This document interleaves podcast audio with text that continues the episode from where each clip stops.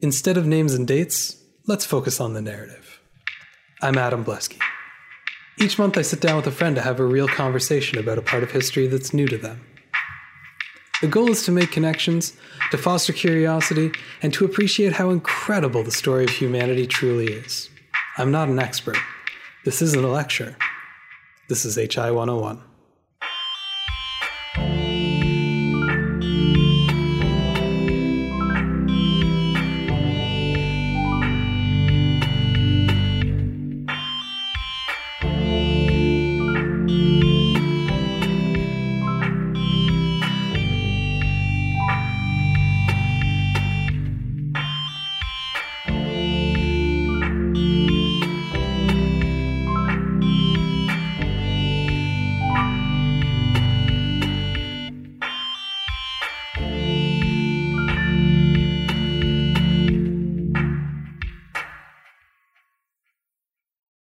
Last time on H I one oh one, we talked about the Republican period of Chinese history, from the supposed unification of China by the Kuomintang in nineteen twenty-seven to its collapse in nineteen forty-nine.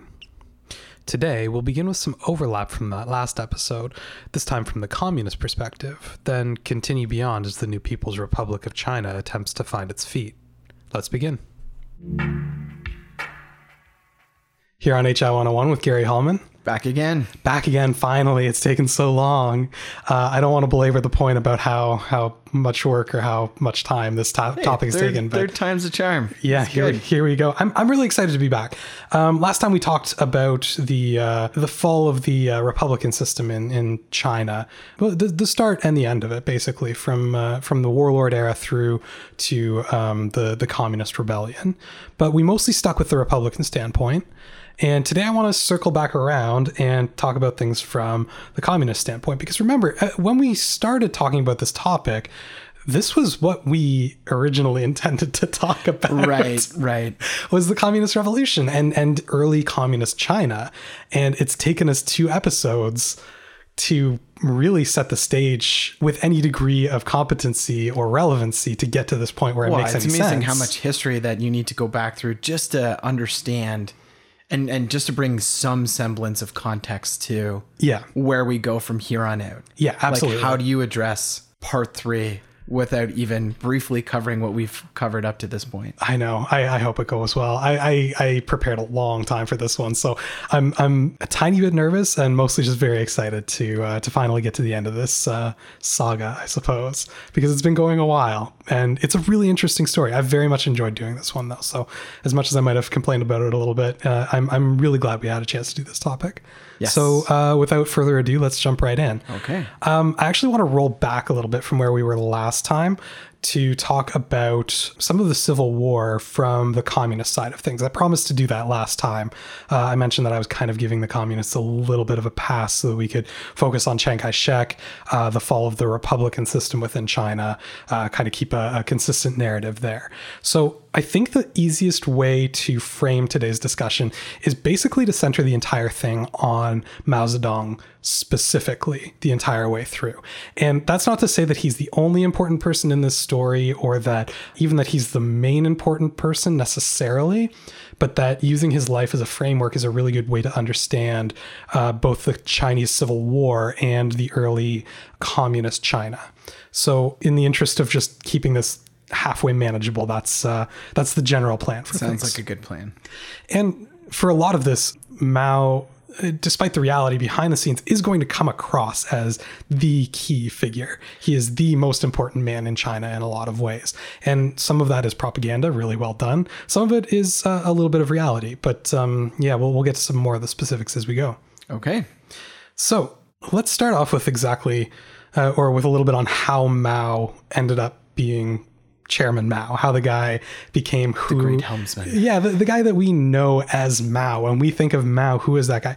He was born in eighteen ninety-three. He's actually um, relatively old for a lot of this uh, this story.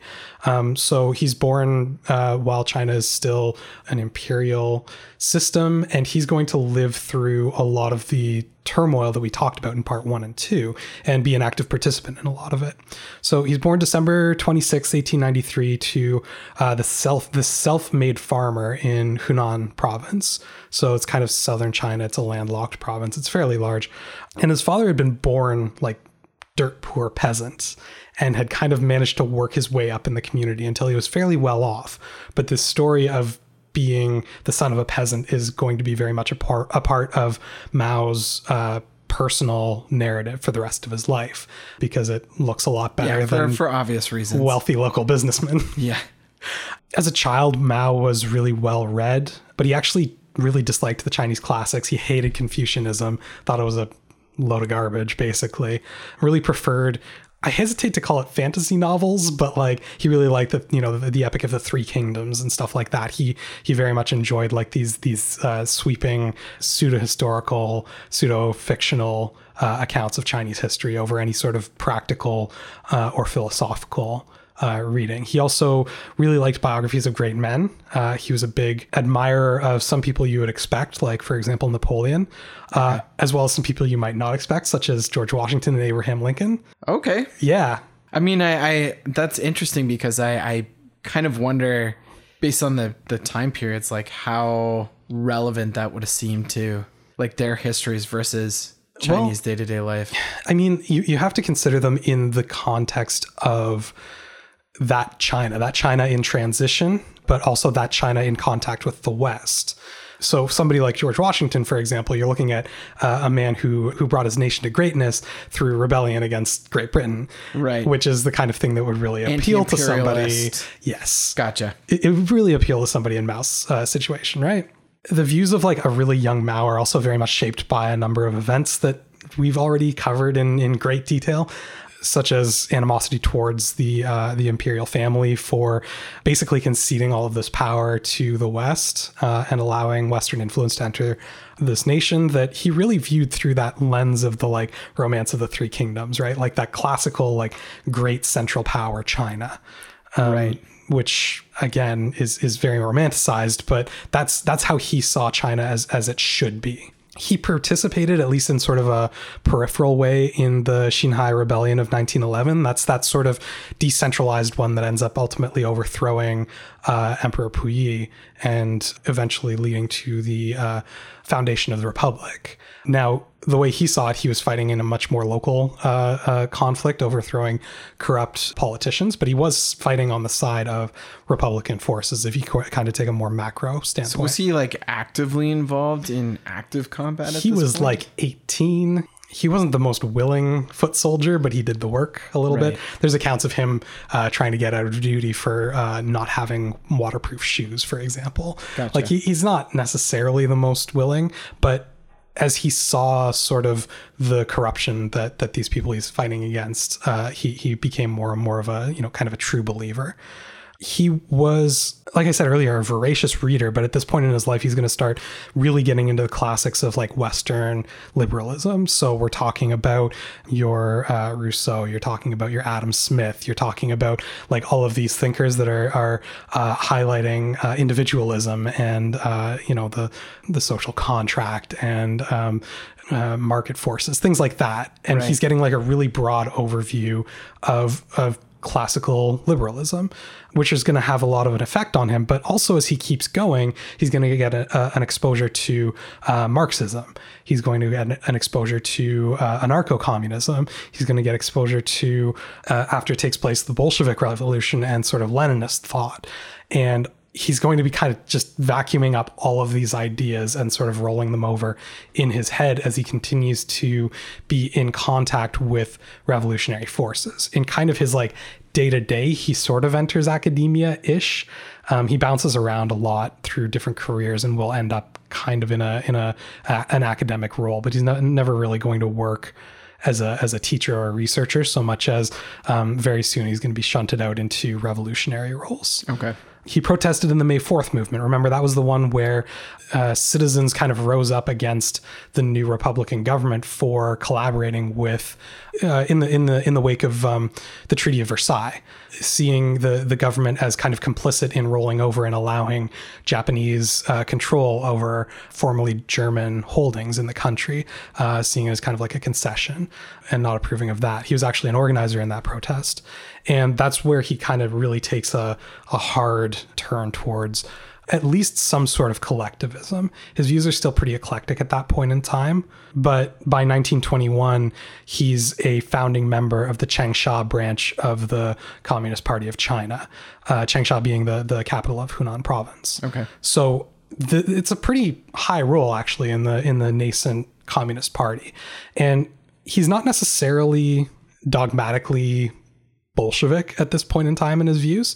But remember, we talked about the international, or the Comintern, sorry, that yep. was giving resources to new communists in various parts of the world. He saw those resources being very valuable and enough to at least work as kind of seed money to try and get some sort of anti-Republican uh, movement started. Because by this time, he's decided that the Republican government is not the way forward for China. It's seen as just so kind of, at least this is, if nothing else, a means to an end. Yeah, it, it, it's it's he sees it as basically another imperial system under a new name. Basically, there's still these concessions to the West, and he's seeing that as the source of China's troubles to a fairly large extent. So, do you think somebody? Do you think they would have really viewed Russia as the West in the same way?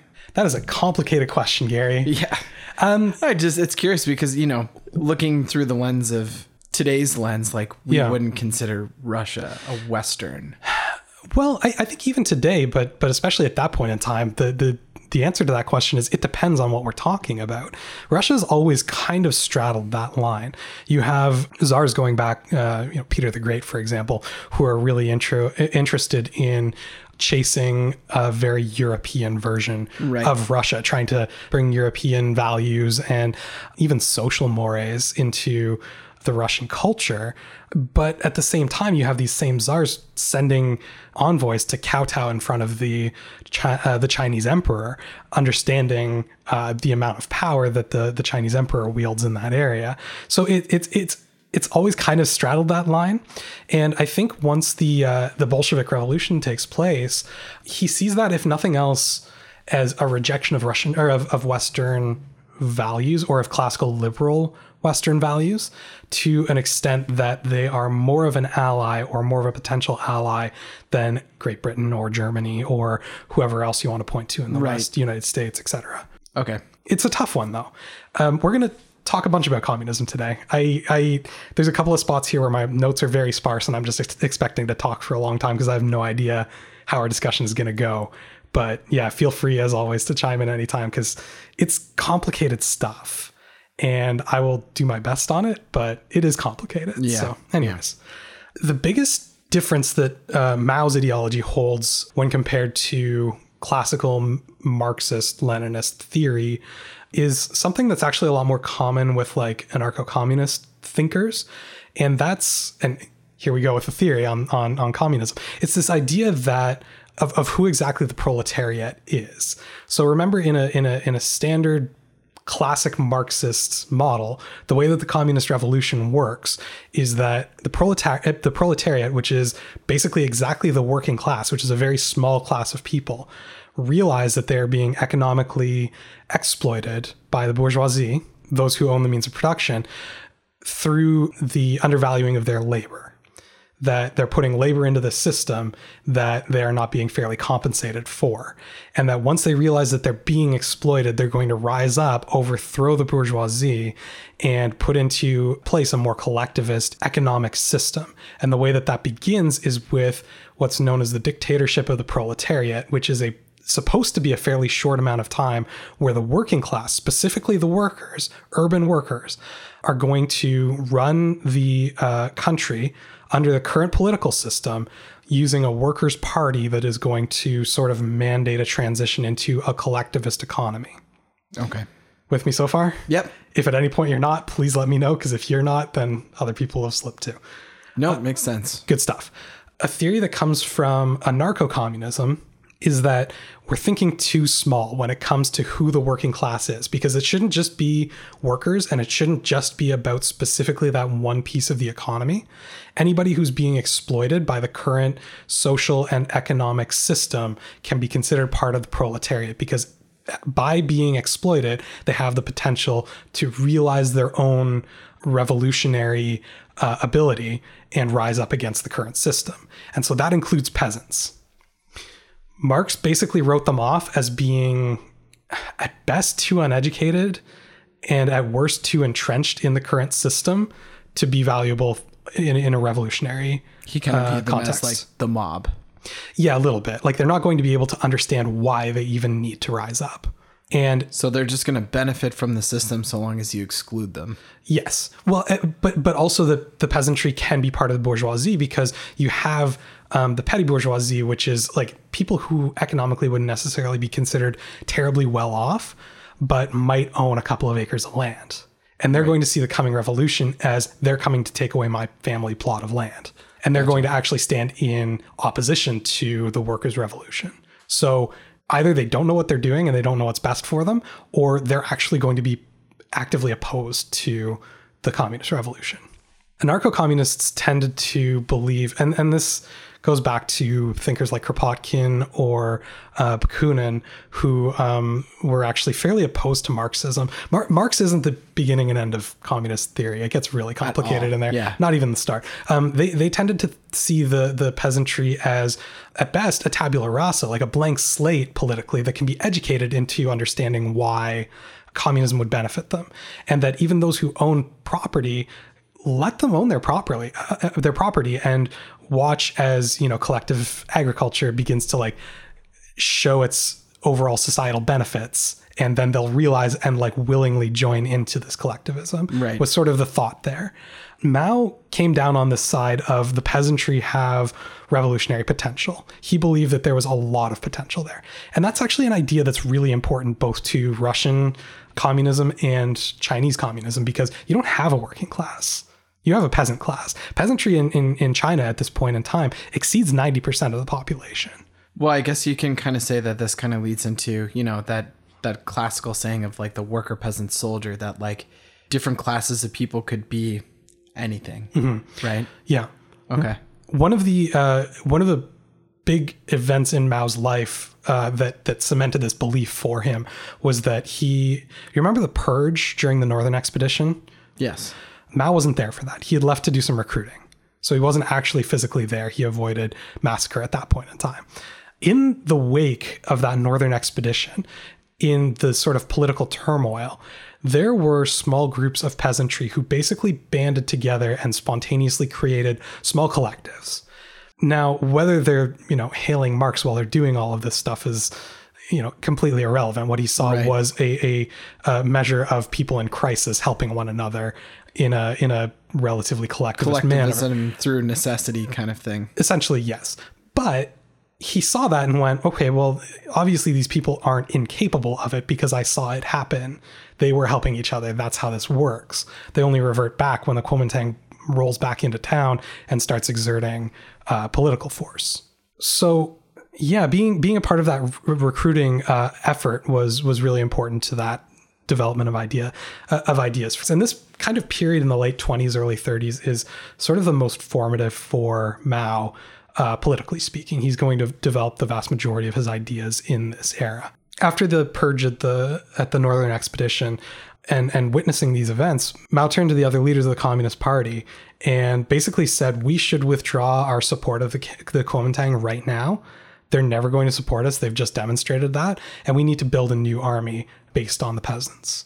And he was basically laughed out of the room. In fact, he um, was basically told uh, he, he had some um, responsibilities withdrawn from him because of all of this. Oh. But then the Kuomintang cut them off completely and they were forced to uh, rethink everything. Well, they, they founded the Red Army at that point, uh, which is more properly known as the Worker and Peasants Army. Here we are. Yep. So he's right. And you know, they never really necessarily admitted that he was right about that, but they did end up making him commander in chief of the Red Army as sort of a, all right, okay, fair yeah, enough. Mea culpa. Yeah. That being said, he was given exactly one battle to prove himself as commander, and he lost that battle. There's actually a lot of discussion as to whether or not he was set up for failure, whether he deliberately failed in this battle, whether it was just bad luck. There's, there's, we don't need to spend time on this, but it's a whole thing, just so you're aware. Okay. Um, as soon as the, as soon as he lost that battle, he's basically expelled from the Central Council of the Communist Party. It's a whole deal in nineteen twenty-eight. So he went, fine, I'm not working for you guys.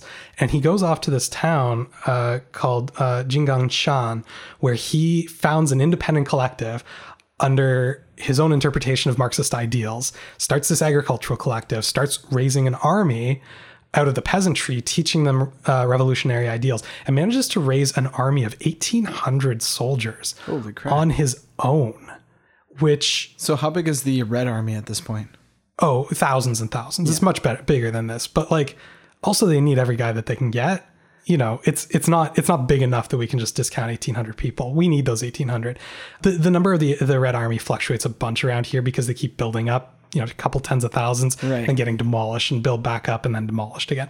But I, I I would have to look back. I'll put the actual number in the in the notes. I would guess that the Red Army was somewhere around twenty-five to fifty thousand. Okay. At, at this point in time. Anyways, there's sort of this fraught relationship over the next couple of years between Mao and the rest of the Communist Party, because the Soviets don't just want to help out financially. They also want to influence politically, right? That's the whole point of the Comintern. They want a very specific idea of Marxism-Leninism pushed on these people. They want an international version of the Russian system established. We talked about it a bit the last time, but one of the ultimate goals of the Comintern is to have communism... Uh, what's known as international communism. This idea that the nation states are essentially abolished once it's been established well enough. And there's this fear that uh, on Mao's part, that these Soviet operatives within the Chinese Communist Party are actually working to undermine the national sovereignty of China through ideological and material means. Okay. And he's not wrong. Again, no, no, absolutely not. That's absolutely what they want to do. Yeah. But it leads to some significant tensions between him and leadership, who is just going, what's your problem? Like, these people are helping us out. Like, why are you so suspicious? What other choice do we have at this point? Exactly. Generally, leadership saw him as a massive liability. They just, he, he seemed like a complete loose cannon. They didn't really want to deal with him, and they kept shunting him off to little spots here and there, just keep him out of their hair. By nineteen thirty, he's given the title of Chairman of the Council of People's Commissars, which sounds really impressive. It does. But what it means is that all of his leadership roles in the Red Army have been completely taken away. It's a purely political posting. He no longer has any active troops under him. This is a, we're worried about you, you seem dangerous move. This is actually a very cl- a classic like Chinese political move, where it's like dealing with your enemies. Give via, them a promotion. Yeah. Yeah. Yeah, make it look good so they can't complain about it. You just got a com- promotion. What's the issue? But happens to be on the other side of the country. Yeah, it's also very Roman, by the way. They did that yes. lots. Um, but yeah, it's it's it's classic. Just get him out of the way. Just leave him alone. This whole time, Mao is advocating for guerrilla warfare, hit and fade operations. We don't have the guys to hit them, you know, dead on, any of that stuff. Meanwhile, the other leaders are going, no, we have to uh, be seen as a legitimate Make force. Our stand. Yeah, yeah, yeah. Legitimate forces don't use guerrilla warfare. That's not how you get taken seriously on an international level. And again, Mao's just right here, which is how you get into this situation in the in nineteen thirty-four, where you're in the middle of the encirclement campaigns. Remember, we talked about that. There's the um, the Jiangxi Soviet state in southern China that Chiang Kai-shek is just trying to defeat at all costs, despite the fact that the Japanese have founded an entire new country in his northeast. Yeah. These encirclement campaigns, these other leaders are sending troops out to meet them head on, and they're getting demolished. Meanwhile, Mao, with what little indirect uh, influence he has, is getting people to fight indirectly, and it's actually fairly successful until you get to the fifth encirclement campaign, where Chiang Kai-shek is no longer just overextending himself into the south and getting beaten back again. He starts uh, setting those blockhouses. Remember, we talked about You're like slowly, right, right, right. slowly Command moving posts, in, just yeah. tightening the net. Yeah. And Mao realizes that he has to take his people out of that area, that they're going to get killed. And so he does. He gets he gets as many people out as he can. And this is the Long March that we talked about. A, a listener actually wrote in. I gave a, a just a terrible number on the Long March last time. I think I said somewhere around three thousand kilometers long. Um, that's that's. I don't know where I got that from because that number is completely incorrect. The numbers, the official numbers range anywhere from about six thousand kilometers to uh, the official accounts being like upwards of twelve thousand, like twelve thousand five hundred kilometers. That's a long way. Most of the estimates I've seen are six to eight thousand kilometers. So again, no idea where I got three thousand, but that was wrong. It's a long time. It's several years of marches. A lot of people died. That being said, it's very much seen as the only thing that saves the Communist Party in China. It's going to get over-mythologized to a ridiculous extent over the next several decades. And I kind of avoided it last time, and I'm going to avoid it again this time because I don't really want to spend a whole bunch of time getting into like which parts of the Long March are real and which ones are not. And... It doesn't really matter. Um, what's important to know is that, you know, within a decade or two, this, the, the story of the Long March that's being told is essentially one of Mao single-handedly bringing all of this about himself. Any heroic deed that happens on the Long March is uh, Mao's doing. And any tragedy that occurs on the Long March is that villainous Chiang Kai-shek. And it's despite the best efforts of Mao. And, you know, it's it's all very uh, personality centric. Good guy versus bad guy. Mm-hmm. Black and white. Yeah, Mao very much takes, takes on this mythological uh, persona in this time period. And in nineteen thirty-five, during the march, actually, while they're isolated, the communists take a popular vote Uh, and elect Mao chairman of the Politburo. Basically, he's back in the driver's seat again of the Communist Party by nineteen thirty-five, just because of. And, and I mean, I'm not I'm not trying to say that Mao didn't make a brilliant move in taking the Long March. It was the right move. He saved those people's lives, one hundred percent for sure. Tactically speaking, it was the right thing to do. It's just that, like, you also get stuff of like him carrying people on his back and, you know, that sort of stuff that's really not relevant to the story. He was at the head of the line and the rear guard. Yeah, basically. He he does prove himself as a, an effective um, military leader during the Long March, though. That being said, while I'm just glowing the guy right up, um, let's let's bring it back down again. Uh, his wife is actually injured by shrapnel during the Long March, and she's sent off to Moscow for medical attention because it's the best help she can get. Um, while she's gone, Mao divorces her, and... Okay. She doesn't die, by the way, just gone for medical attention, and marries an actress, uh, Jiang Qing, who's going to be relevant much, much later. So I, I bring it up mainly because she's going to come back into play later. She's entering the story. Yeah, but she's she's an actress. She's uh, she has revolutionary uh, sympathies, but yeah, it's kind of it's kind of a little bit like, Mao, what are you doing, bud? Like, that's his his previous wife had been like a dyed in the wool like freedom fighter, guerrilla revolutionary, bled for the cause. Yeah, and he kind of just tossed her aside at the first opportunity. So anyway, his his personal life aside, when you get to the point of the story that we talked about last time, where the communists are basically offering an olive branch to the Republicans, saying, "Let us fight with you against the Japanese," and Chiang Kai-shek had to be kidnapped uh, to be convinced to do all of this. Mao is the one. He is the person offering the military alliance. It was his idea to offer that to the Republicans, seeing uh, Japan as being the far bigger threat, and also seeing the danger of the Republicans uh, to the communists. Okay. It was a win-win move for him. And everything that we talked about in the war, about the, the, the communists going off and basically doing their own thing, guerrilla warfare against the Japanese, with or without the, the say-so from the Republican commanders, Mao as well. That's all textbook Mao. We're going to hit and fade. We're going to do it hard and we're going to do it fast, but we can't let them catch us. Mao is a true revolutionary. Like, he's all about the theory, and he is going to be up there on the barricades. That is where he lives. And that is a good thing for this point in the story if you sympathize with the communist cause. Where Mao is going to start falling apart later is in the actual day-to-day governance. And I don't mean to suggest that every leader needs to be every single thing to everyone. That's not true. However, I think where Mao really falls apart is not recognizing his own strengths and weaknesses in terms of his place within the revolution, because his success in this era and coming up against the uh, in, in the Civil War against the, the Republicans. He seems to take that level of success and that level of adulation to mean that he is unstoppable. Right. It's not a it's not an uncommon story, but it is going to be Mao's as well. Mao spends most of the war against, like most of the Second World War, basically developing political theory and preparing for the Civil War against the Republicans that he knows is coming. Yeah, like a, everybody knows that this is going to happen at this point. Mm-hmm. Okay. He's receiving support from Stalin uh, at this point fairly directly. Stalin actually saw uh, the Communist Revolution in China as being a little bit of a pet project almost. The geopolitical implications are important as well, but like he had a certain fondness for it to a certain extent. That being said, he was willing to use the Chinese communists um, to the Soviet Union's benefit. Well, we had talked about last time those, you know, deep water ports that they really wanted back. Mm-hmm. And you can't do that if Japan's in the way. Yeah, exactly. But like to the extent that initially uh, Stalin was cautioning Mao, like maybe you guys should hold off a little bit after the war. Maybe don't get right back to the fighting. Maybe that's not the best idea until...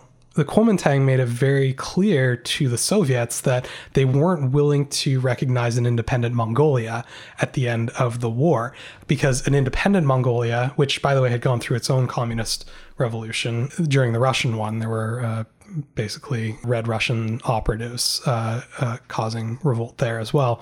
Basically, by recognizing independence of Mongolia, Kuomintang leadership would be tacitly admitting that Mongolia was owned by the Soviet government. Okay. Just for like a, a brief refresher, like when we're talking about the U S S R, the, the way that it's formulated politically is kind of confusing in terms of it's made up of, of a bunch of, of tacitly independent states that are all run by the same political party that's housed in Russia, so that, you know, they're not, they're a block, there's, but they're not. And yeah, it, it, it gets a little bit messy. So yeah, an independent Mongolia is just a, a Soviet Mongolia. And of course the Kuomintang wasn't interested in that necessarily. Right. And so as soon as the Kuomintang says no, Stalin goes, actually, you know what? We're just going to hold some of those Japanese tanks in Manchuria if you guys want to pop over there real quick and claim them uh, and then get back to work against the Kuomintang. That would be great if he could just kind of circle back around, look after that.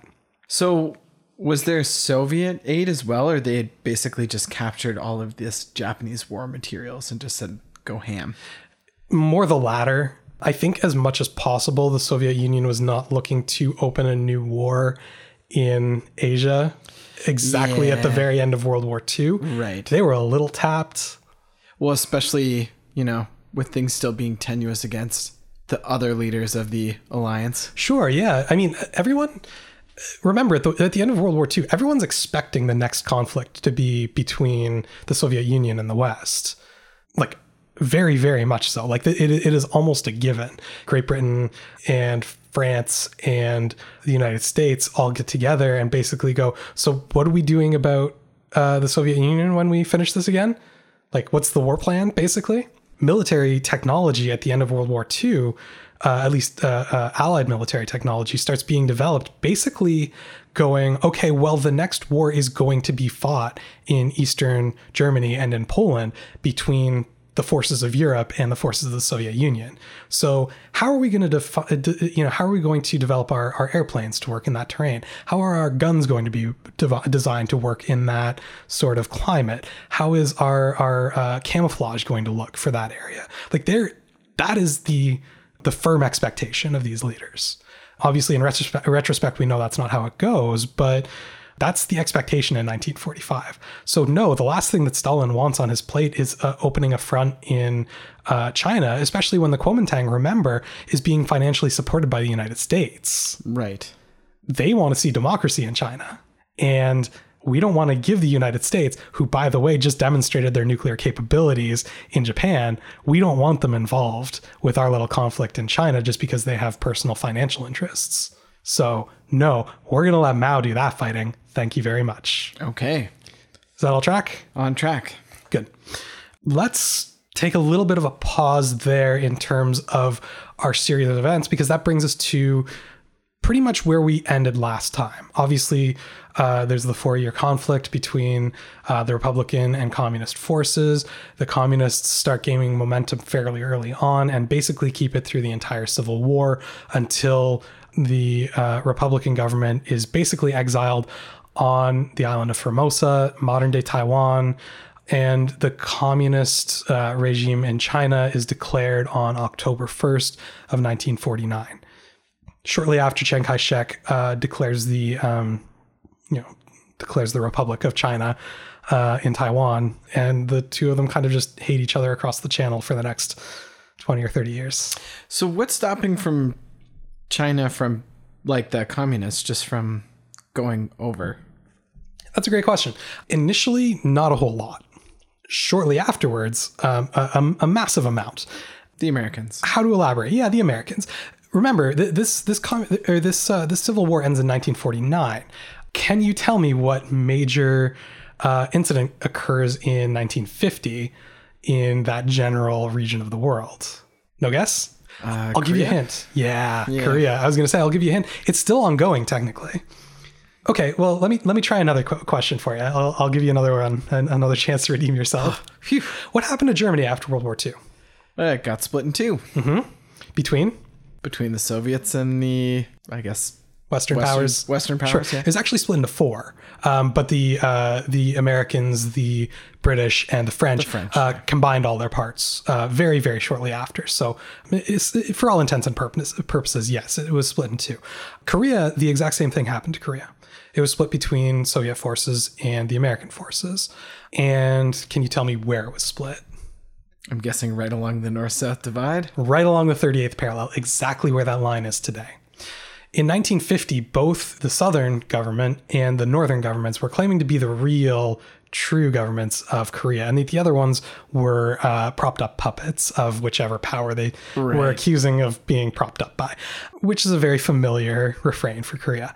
And you know, at, at the risk of getting pulled into this whole Korea thing, which I'm not planning to do today, uh, what you're looking at is about three years of back and forth combat between North Korea and South Korea, where, you know, Seoul changes hands, I believe it's four different times. And at the end of all of it... Uh, I had no idea it was that many times. Yeah. At the end of it, it's going to end up exactly where it is when it started. But it's not just about Korea, right? The Korean War was never just about Korea. The Korean War is about communism and its place in the world, right? Because everyone's all amped up about next conflict, right? East Germany, fields of Poland, let's go there. Except it turns out that that conflict doesn't happen. There's these weird tense standoffs around Berlin, right? But then you get the, you know, the airlifts and all that stuff. My timeline might be a touch off for all of this stuff, but everything more or less settles into an extremely uneasy equilibrium there. Yeah, it doesn't it doesn't seem like the local local populace really has the stomach for what either side is kind of no, egging them on. They're tired. Not really in the same way that the North and South, mm-hmm. like the Koreans or the or the Chinese are. Right. And it's not as though those populations aren't also tired, but there's so much less stability there compared to what's brought by the direct rule of the Soviet Union or the direct rule of the uh, Allied powers in Germany. Um, that it's it's not enough to keep it from decaying into into further conflict, right? In nineteen forty-seven, uh, we get what's known as the Truman Doctrine out of the United States. Are you familiar with the Truman Doctrine? Roughly. In broad strokes, basically, it's just saying that the United States will not tolerate the spread of communism anywhere in the world in any form. So we're not going to be okay with just a little country here and there, you know, one of the small ones that we don't care about. Like Vietnam, no dice. Korea, no dice. Right. And initially, I, I, I actually went into this expecting to say that the Korean War is the first real pl- practical application of the Truman Doctrine. That's actually not true. Uh, there were earlier conflicts in both Greece and Turkey in which varying degrees of socialist populist uprisings occurred uh, that the, the United States interfered in or or intervened in, I suppose, is the right. correct terminology here, and which they were successful at preventing the spread of communism. So going into Korea, they're already looking at this as a very successful world model, except for China. Right. So yeah, we stopped Greece from going Soviet. Hooray. Oh no, nineteen forty-nine, all of China is now a, a communist nation. You have between Russia and China over a billion people living under communism. Uh, you have the vast majority of the the the land, just physical square kilometers in Asia, ruled by communists. This looks like a disaster. So this is very much like this far, no further. And what's more, in nineteen forty-nine, those two groups are very much in sync. The communist government in Russia and in China are on the same page. So Korea starts talking about not only going uh, socialist in the North, which they already had under the influence of, you know, the, the, the leaders in North Korea are basically people who fought in uh, China against uh, the Japanese. Uh, came back to Korea to help liberate it as the Japanese were being driven out at the end of the war. Right. Kim Il Sung, is that the right one? I yeah, so. yeah, Kim yeah. Il Sung. All these Kims. Uh, I, I get them confused sometimes. Kim Il Sung had actually fought with uh, communist forces, China, against the Japanese, or at least that's the official story there. Things are very murky, murky around that man. Right. Um, but he's a he's a dyed-in-the-wool Maoist communist. So when they start attacking into the south of Korea, intending to take over the entire peninsula and make it communist, the United States goes to the U N and asks for intervention. Brand new U N. And they're saying, this is the entire point of this. The South is being unfairly attacked by the North. The North are the aggressors. Give us this U N Security Council joint task force to go into Korea and protect it from the communists. In the grand scheme of things, Korea's not big. Korea at the time was not a wealthy nation. It was an extremely poor nation, in fact. It's fairly recent that Korea has become as wealthy as it is. Right. And lived under dictatorship for much of that time. Oh, yes, absolutely. No, it's it's very understandable why it was in the situation it was. But my, my point being, this is the purest version of the Truman Doctrine, right? The United States is used to intervening in the, in the North and South uh, Americas uh, when there are some sort of interests that might kind of affect it, right? Korea is on the other side of the world. Korea is not wealthy. Korea is not uh, an ally. It's it's been controlled by other powers for uh, a very long it's time. Not particularly rich in resources. It's not. No. It's it's sea it's, cucumbers. It's they. they you know, I, this is nineteen forty-five. They weren't white. There's a lot of things there saying like maybe we just shouldn't care about Korea, but that's not what the Truman Doctrine says. We are going to apply the Truman Doctrine and stick by it, and they do. They go in there. There is a joint force. There, you know, the, the the Korean War is the last, um, you know, declared warfare for a lot of Western countries, like officially declared war, right? Um, under traditional uh, laws, uh, you know, I, I have I have family members who uh, were signed up to to fight in the Korean War here in Canada, and it's kind of like the only reason we're there is because the U N was rallied by the U S to go in there and fight communism, right? That's that's the point of it. But it's in this context of this like specter of communism, right? nineteen forty-nine, the the, the U S S R had developed the bomb. Uh-oh, now we're in trouble. Now both sides have it. You know, uh, nineteen forty-nine, China had gone communist. The Soviet Union had rallied a lot of the resources in Eastern Europe and solidified its hold over that over that area, right? All those countries that were liberated by Soviet uh, troops had now gone socialist and were under the Soviet influence, yeah. Right? It was it, they were extremely worried about it, and that's where Korea falls in all of this. Mao kind of teams up with Stalin to a certain extent in sending uh, what they would have termed volunteer forces. They're just on vacation. They're supporting their communist comrades. What they do on foreign soil, we can hardly be held accountable for. They're doing this of their own. They're on holiday. um, yeah, I mean, it's it's very much like a no, we're not supporting the communists in North Korea, but also, yeah, we definitely are. That's kind of where all of this stuff falls in the context of, of China is like, yeah, they're absolutely supporting the war there. And, you know, no, it doesn't result in an absolute communist victory, but also North Korea is, from their perspective, preserved. And this is good in sort of a, a fraternity sense in that we've supported international workers, and it's good in a geopolitical well, you've, sense. You've managed to beat back the world yeah, superpower. In, in a practical military sense, we took on the entire West and we won. Under or weird circumstances. Didn't lose. Well, didn't lose. Yeah. I mean, I think... It's kind of hard to argue that they didn't Com- yeah. Communist China is a year old when this this conflict starts. Which is amazing. It's unreal. It's absolutely remarkable. However, what all of this means, and, and this is to circle back to a question that you asked me ten, twelve minutes ago, I'm guessing, is what does this have to do with Taiwan? Which is everything, because now there are American patrol ships in that area constantly. Gotcha. And they are not going to... they will not tolerate further spread of communism. And it doesn't matter that Taiwan is tiny, and it doesn't matter that the the island is basically um, uh, irrelevant on a geopolitical standpoint. It doesn't matter to the United States. It's now a symbol of republicanism in Asia, and it is standing in opposition to communist forces. And I'm sorry, but if you take a couple of boats across that channel and try to uh, invade Formosa, you will have the United States brought down upon you. And I imagine at this point in time, there's also a massive military base in Okinawa. The American military machine has been rolling at full output for years now. And that is no small thing. That is a thing that in the Second World War, the, the Japanese significantly underestimated to their detriment. American industry is, is, is, it's no joke. It's, it is a force to be reckoned with. And they haven't just turned that off. It didn't just kind of get to, you know, August of nineteen forty-five and they went, well, wrap it up. We don't need all these ships anymore. They need to do something with them. And the defense of Asia from the communists is a pretty good use. Right. So that's why they can't go into Taiwan. Okay. Yeah. I did want to talk a little bit about what Mao's ideas for running a society and a government actually look like, because it's not quite the same as we've talked about in the past with communism. And the other thing about communism is I, I think a lot of people mistake it for a political system, which it's not.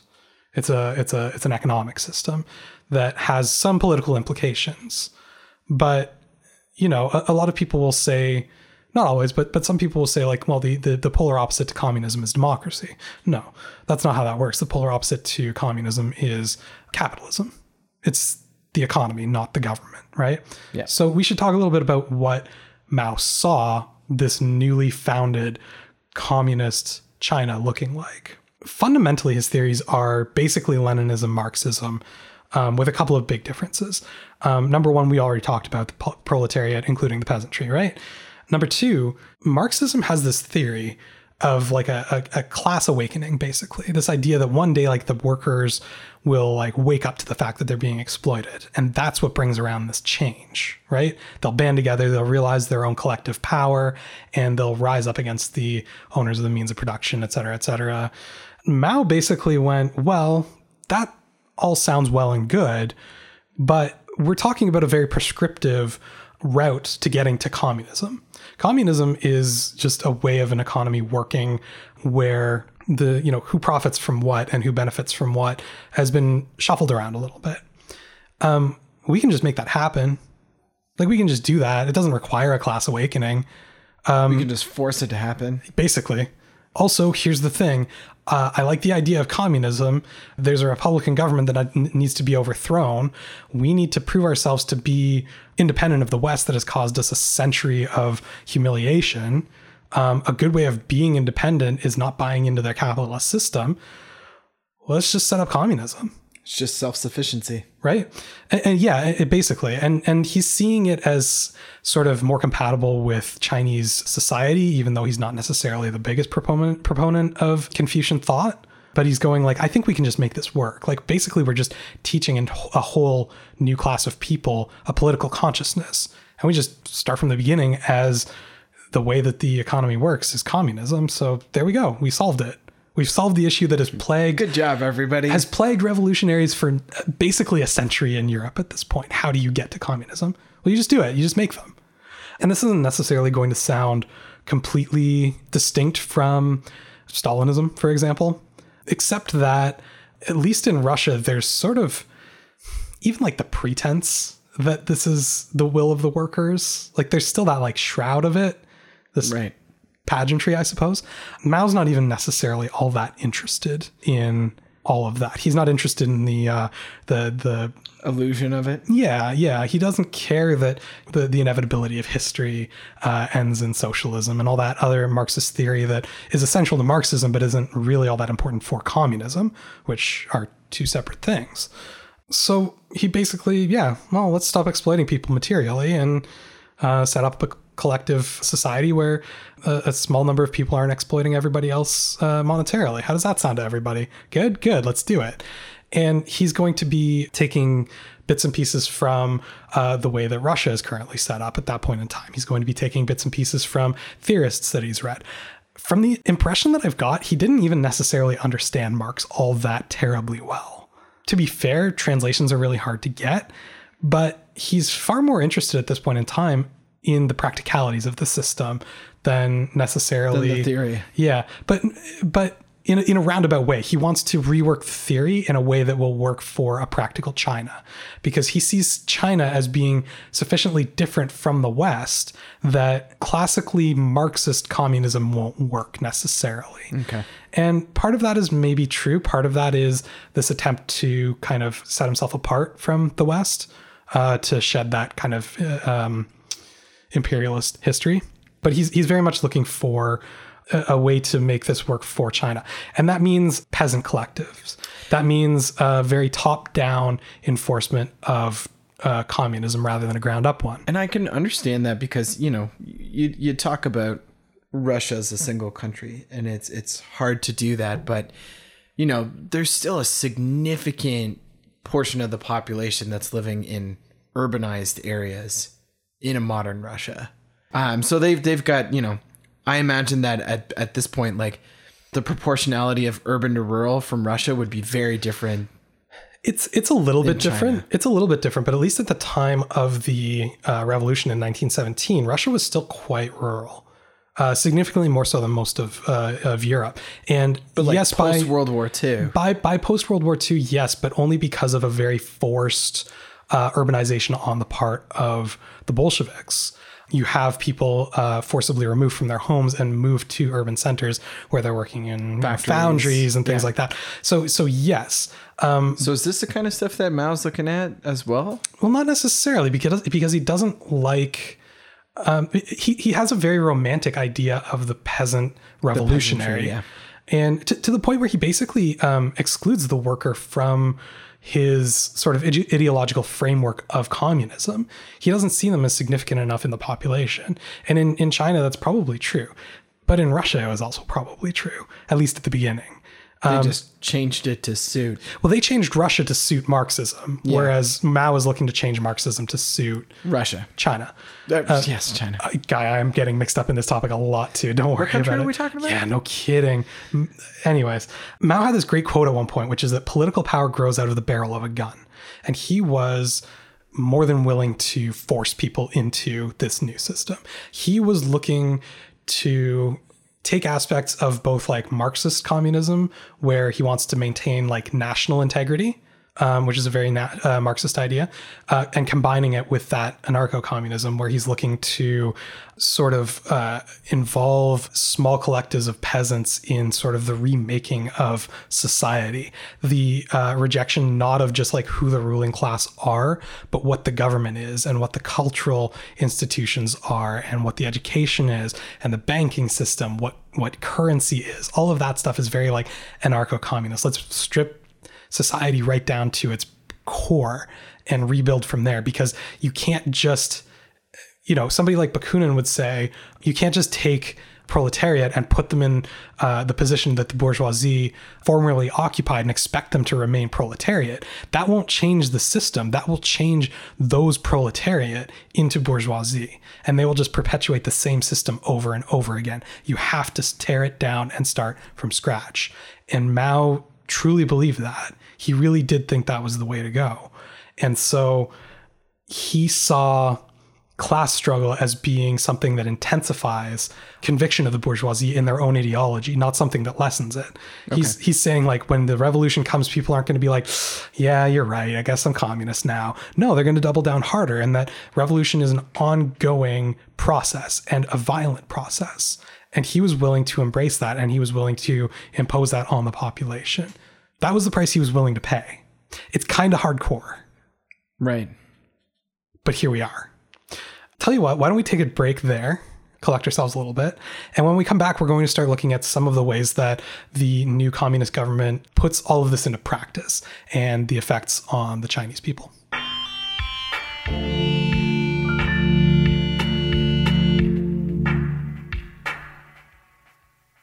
Hey, I just wanted to jump in really quick and mention something that I had originally intended to say while recording with Gary and just sort of forgot in and among everything else. Um, some of this Marxism stuff, it gets pretty technical, pretty theoretical, and I know it gets a little bit difficult to understand. Uh, if you're feeling like um, either you're a little bit lost, first of all, my apologies. Um, or if you just like to lo- know a little bit more about it, uh, I'd like to recommend Mike Duncan's fantastic podcast, uh, Revolution, specifically episode ten point three called The Three Pillars of Marxism. He's in the middle of doing the Russian Revolution right now. Obviously, Marxism is really important to that. And this episode is thirty minutes long, and it's probably the best primer I have ever heard on uh, the history and theory of Marxism specific, specifically and communism in general um, throughout years and years of history. So yeah, I guess a little bit of uh, extracurricular assignment on that one. Uh, I, I, I do strongly recommend going in and listening to the whole podcast, but if you can only listen to one, check that one out. I, I think it really helps when dealing with topics like this. So that's all. Let's uh, let's get right back to it. Back on H I one oh one here with Gary Hallman. Hello. And we've been talking uh, Mao's political theory, at least a little bit. Mm-hmm. Exciting stuff. It is exciting. It's it's interesting to see just how hardcore he is about switching around what everybody else is doing to a distinctly Chinese model. Mm. And, you know, understanding that for this to work over such a large area with so many people, it needs to be forced upon people. Yeah, Mao was um, remarkably cavalier with the lives of his uh, citizens. We're we're going to be talking about a lot of deaths coming up. I'll, I, I'm not going to. But how do you go through forty years of the most awful, gruesome, mm-hmm. terrible atrocities to ever happen and, you know, not come out on the other side of that completely desensitized? So it's it's wild. I mean, there's there's some, you know, we're going to we're going to talk about a. a man-made famine coming up very shortly. And when you get to something like that, there's sort of some discussion on how aware top leadership was of what exactly was happening. And we can get more into the details there, but like there's some, there's at least a, a touch of plausible deniability that maybe they didn't know quite how bad it was, even if they did know that things were bad.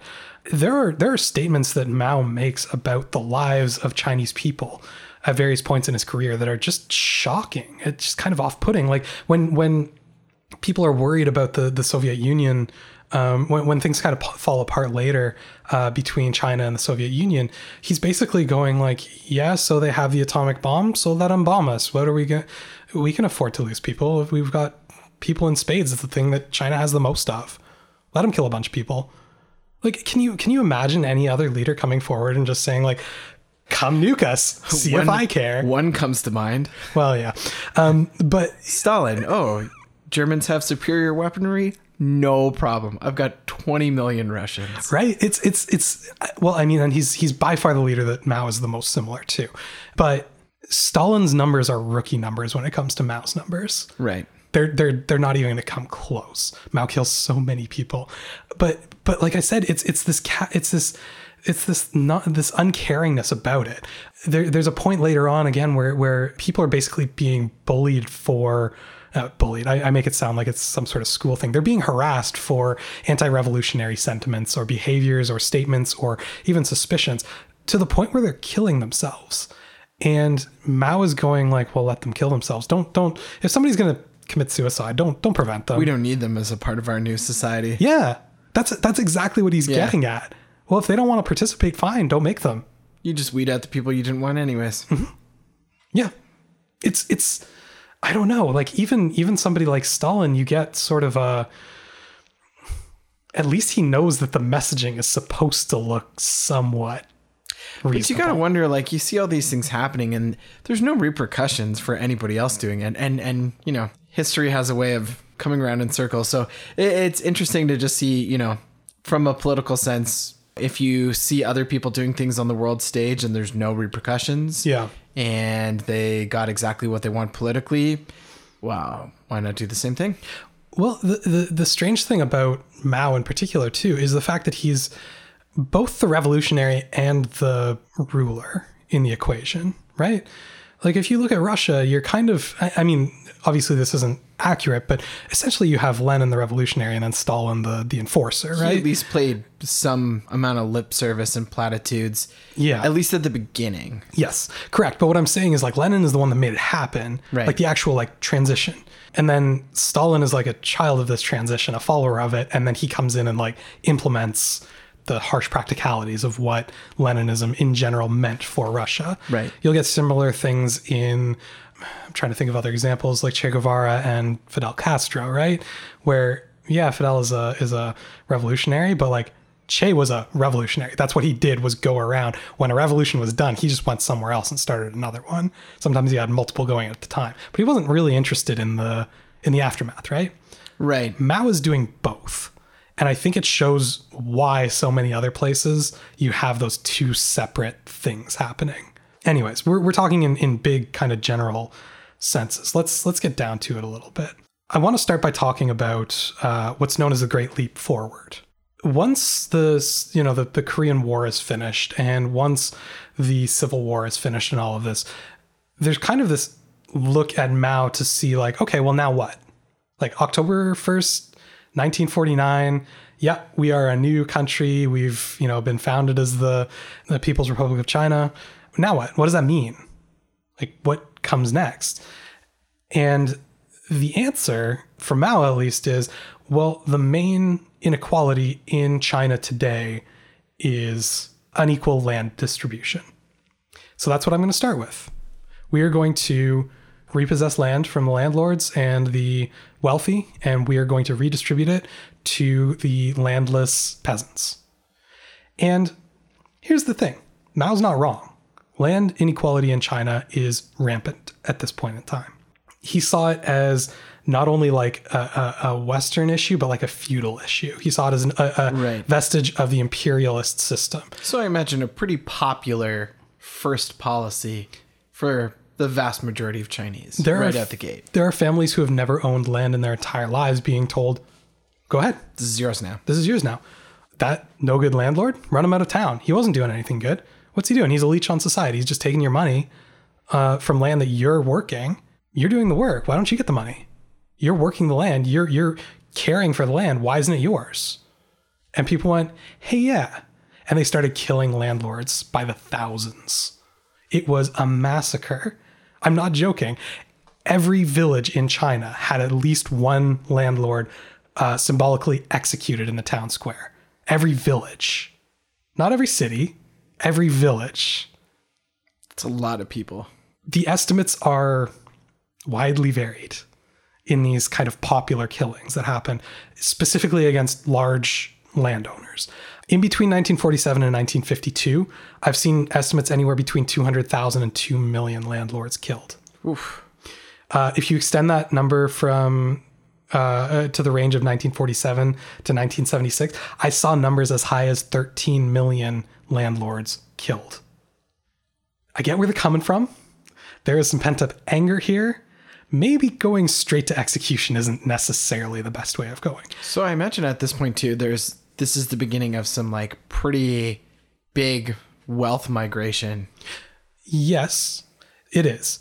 But the one thing I want to kind of not not move off of just yet when it comes to the the landlord killings is there's something really important about these killings to Mao, which is that he's not sending soldiers out to do these executions. It's extremely important to him that the peasants do the killing. Right. It's they're being jumped in, right? Yeah. They they are being they're being made complicit in the act of revolution. There's blood on their hands now. This belongs to them. Now they understand the gravity of what they're going through, but also what the benefit is. It is it is this it, it's this wildly brutal, wildly effective thing. It's just this one thing. Kill all the landlords. That's it. And in that one phrase, you are communicating to hundreds of millions of people what exactly communism means for them. because they're being given permission to do this thing they've probably wanted to do their entire lives. Which I'm sure the vast majority of these people are basically just subsistence farmers, right? Yes. So, I mean, this is huge ramifications for them. After the redistribution by nineteen fifty-two, middling peasants, who make up ninety percent of the Chinese population, hold ninety percent of the land. This is potentially the fairest land distribution in human history. It worked. The costs are astronomical, but it worked. Right. That's that's Mao in like a nutshell. This is this is untenable. This is not this is not the way to do things. This is not civil. This is not reasonable. This is not moral. Millions of people died, but he ends up at a place where it's kind of like, okay, well, I, I, it's I get distinctly Mao, right? You, it's you that did whole it. idea of like, we don't need a tribunal. We don't need to redistribute. Just go kill the landlords. Well, like, he achieved let's his, just go do it. Yeah, he achieved his end. But again, like the cost of this is again making all of China complicit in this revolutionary act. Now, I say, I say, like this is something that all these people wanted to do. Like every single person actually wanted to literally murder their landlords, and that's not true. Of course, that's not true. But you get this mob mentality going. You get the tacit endorsement of the state. You get. Do you want to be seen an as implied, the guy who's not on board? Yeah, with what are you, a guy? friend of the landlords? Yeah, exactly. Um, you get into this weird spot where it's like, no, I don't want to kill somebody, but I also don't want to not be involved. And it's like, it's this really strange, coercive, implied threat that goes behind all of it, right? So again, there's there's no... When I say things like it worked and it was effective, there's no um, admiration from me here. This is this is a, a an absolutely brutal act. It's it's almost more just like surprised that it worked. Like, what do you what do you mean that actually achieved your goal? That's bizarre to me. Mm-hmm. But I think it, as as you said, cuts to the heart of of Mao in that he had this idea of like, well, the theory is that we just do this collectively, so let's just do it collectively. Theory is there shouldn't be any more landlords anymore, so let's just get rid of all the landlords. No problem. What's the issue? Um, next, next item. Yeah, basically.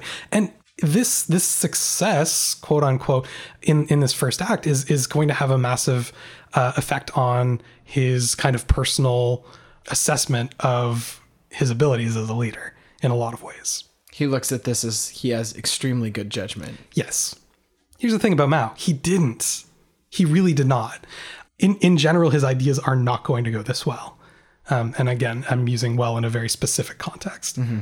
Around the same time, so in the in the early fifties kind of thing, there are campaigns against counter-revolutionaries. Mao has this constant idea that there are kind of unnamed, unspecified counter-revolutionaries hiding amongst the population. Spoken like a true counter-revolutionary. Yeah, I, yeah, absolutely. I agree. But the interesting thing about this initiative is that with the landlords... There's a clear target. It's the landlords. With the counter-revolutionaries, there's this unspecified kind of shadowy actors within society, which sounds a lot to me like a witch hunt. And what happens when you have witch hunts? Yeah, I imagine there's a lot of lists at this point. It's like, here's what you should be looking for, and this is how you can identify a counter, counter-revolutionary. Mm-hmm. If you see something, if you see something, say something, right? Yeah. Is what it comes down to. And what happens when you have witch hunts is... Yeah, my neighbor's an asshole. He's a counter-revolutionary. Yeah, exactly. What's more, Mao put a number on this one. He did some math. Mental, mental math. In quotations. Uh-huh. And came up with a number of about zero point one percent of the population is probably counter-revolutionaries. Sure, that's logical. There are, there are steps that go into this. We don't need to dignify it with an explanation. But guess how many people he was looking to have taken care of? zero point one percent of the population. That's crazy. And if you can't find counter-revolutionaries, well, as you said, my neighbor. Yep. Heard him say some awfully Republican-sounding things the other day. It's it's it's a it's a bad scene. You're pretty seeing... sure he's got a cousin in Taiwan. Yeah, no, absolutely. That would be enough. That would absolutely be enough. Th- this is enough. Again, unspecified numbers, but this initiative alone, anywhere between seven hundred thousand and two hundred and two million people killed. It's just it's so many people for nothing. There's very, very light uh, uh, evidence on any of these.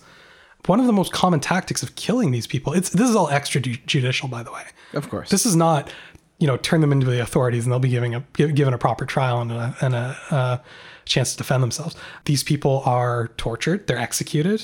Driving to suicide is actually a very common tactic.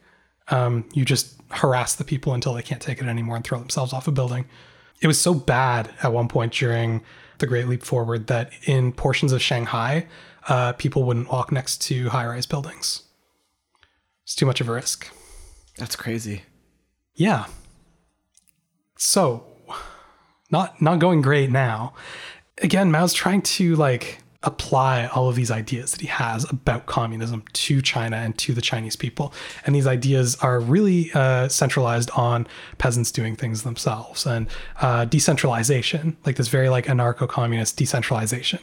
When Stalin wanted to kickstart the, the economy of the Soviet Union, he, as we talked about, centralized a whole bunch of people and built these giant foundries where, you know, massive uh, industrial production went into place, right? Well, Mao thought that sounded an awful lot like uh, a Western way of doing things. And he went, well, how would a, a decentralized peasant class make steel? Because making steel is a marker of industrialization, and therefore we should be making steel. Right. It doesn't matter if necessarily there's a need for the steel or if there's a demand for the steel or if we can just sell the steel anywhere, but it's a marker, right? Like that's one of those things where if you're going like, well, what's this country like? What's their G D P like? How much steel do they put out in a year, right? Like that's one of those like kind of world book type stats, right? right?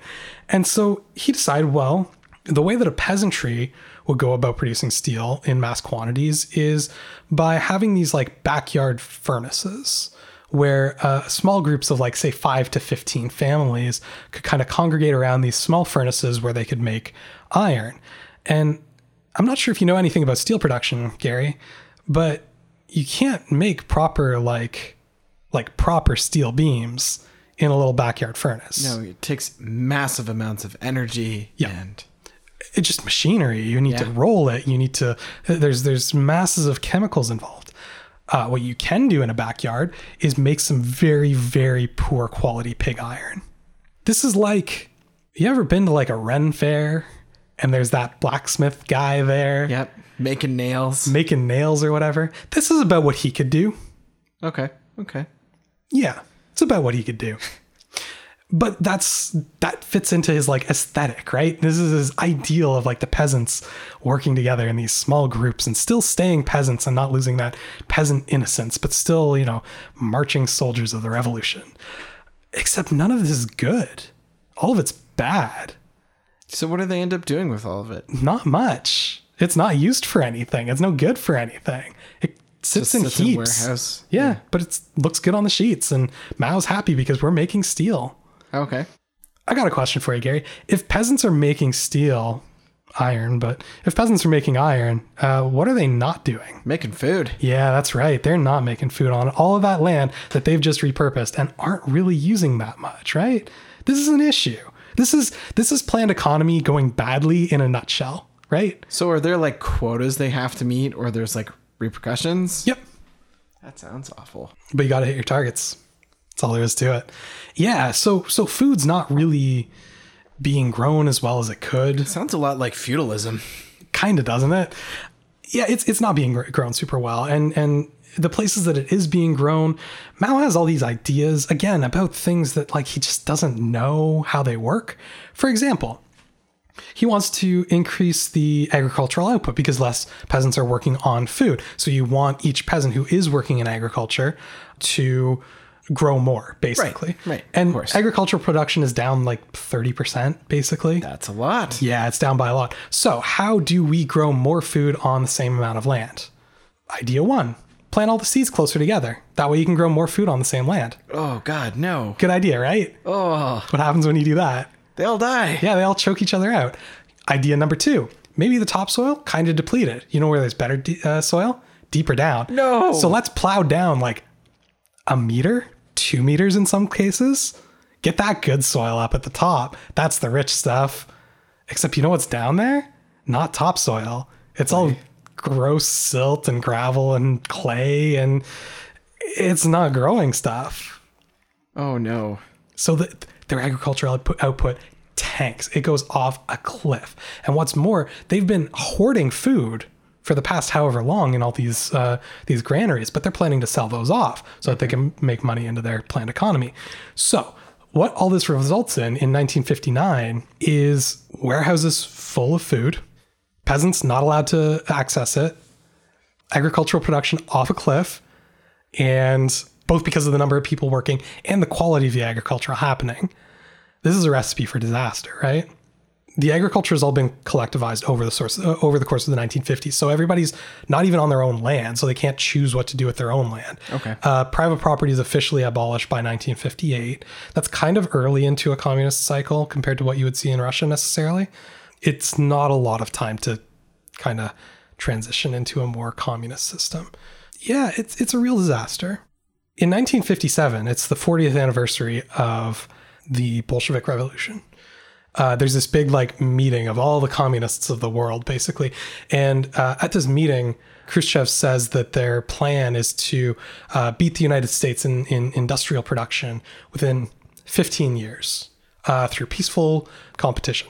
And Mao is so inspired by this speech. He's like, we're going to do the same, but for the U K. They're smaller, but we can hit that goal. And he just cranks all of the stuff that we've just been talking about up to eleven. nineteen fifty-nine. Uh, sorry, nineteen sixty, drought hits. So you've got all this other stuff going on with the agriculture, drought hits. I want to tell you about one other really good idea that Mao has. We're going to do a we're going to do a Monty Python and the Holy Grail style. I'm going to ask you for some very specific conclusions about some leading questions, okay? Okay. So, what do you need to grow more food? More seeds. What keeps us from having more seeds? Birds. Birds. Good. Birds do keep us from having more seeds. They eat the seeds on the ground, uh, especially sparrows. Okay. Sparrows are bad. So are rats, who eat granaries. Yep. Right? Don't like those. Um, also, mosquitoes and flies cause disease, as do rats. So all four of those are really bad. So how do we get less sparrows? Large snakes, uh, lizards. No, but those are really hard to control. Cats. How do we guarantee that they're going to be killed? Poison them. No. Hand them, hand the people guns and tell them to hunt them. Sparrows. For a bounty. Yep. Tiny sparrows. Yep. Guns. You, ah, you're hungry and desperate enough and you want a bounty, you can shoot a sparrow. All right. Yes. They start killing sparrows en masse. What else do sparrows eat? Bugs. Specifically, locusts. Okay. What do locusts eat? Grain. Crops. Crops. Uh-oh. Wait, no, this went terribly wrong. They killed so many sparrows. It's it's known as the um, uh, it's it's just known as the Great Sparrow Campaign. They kill so many of these sparrows that it artificially induces a locust plague, the likes of which China has never seen. In the exact same year, nineteen sixty, that they're having uh, complete drought. Their agricultural production is off a cliff, um, both due to manpower and to quality of the crops. So these little tiny piddly crops that they've barely managed to eke out of the ground. Completely wiped out. Completely wiped out by locusts. And they're still not opening their granaries. What's more, local uh, officials have a very strong incentive, potentially mortal incentive, uh, to report that the areas under their purview are doing very well, thank you. Right. So what do they do? They, Everything's fine. It's great. They overreport production.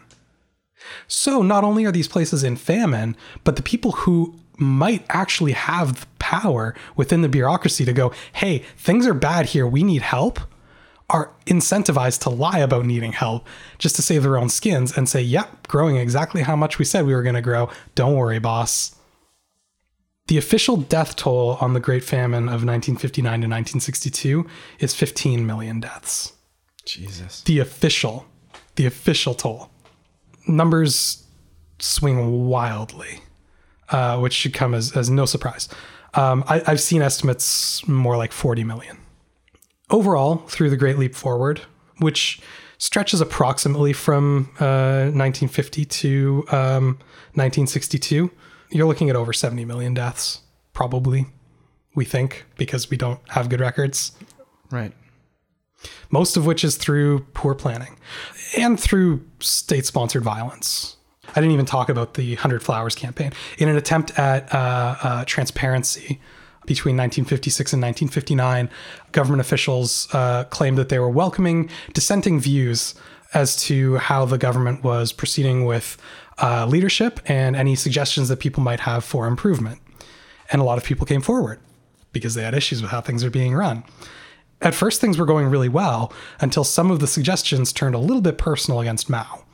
As in, he doesn't seem to be doing a great job of leading. Maybe we should find somebody else. Then Mao took all those lists and used them as lists to go hunting people who needed re-education. Okay. Hundred Flowers campaign. Ideas sprouting in a field like a hundred flowers. They all have very nice names. So, I mean, at, at this point, it sounds like Mao has complete authoritarian control of the entire state apparatus. Like, there is no... Like, is there any other centralized power that's kind of keeping him in check at this point? Or I mean, you have to remember that China is a one-party state at this point, which means that basically if you want to work in government, you need to be a member of the Communist Party of China. Right. Mao is the head of the Communist Party of China as well as, as the head of state. He's gained this uh, position through just renown, you know, things like the Long March or, or his seniority in the party. Uh, as well as his friendship with Stalin. Like, there's all these things that have been going for him.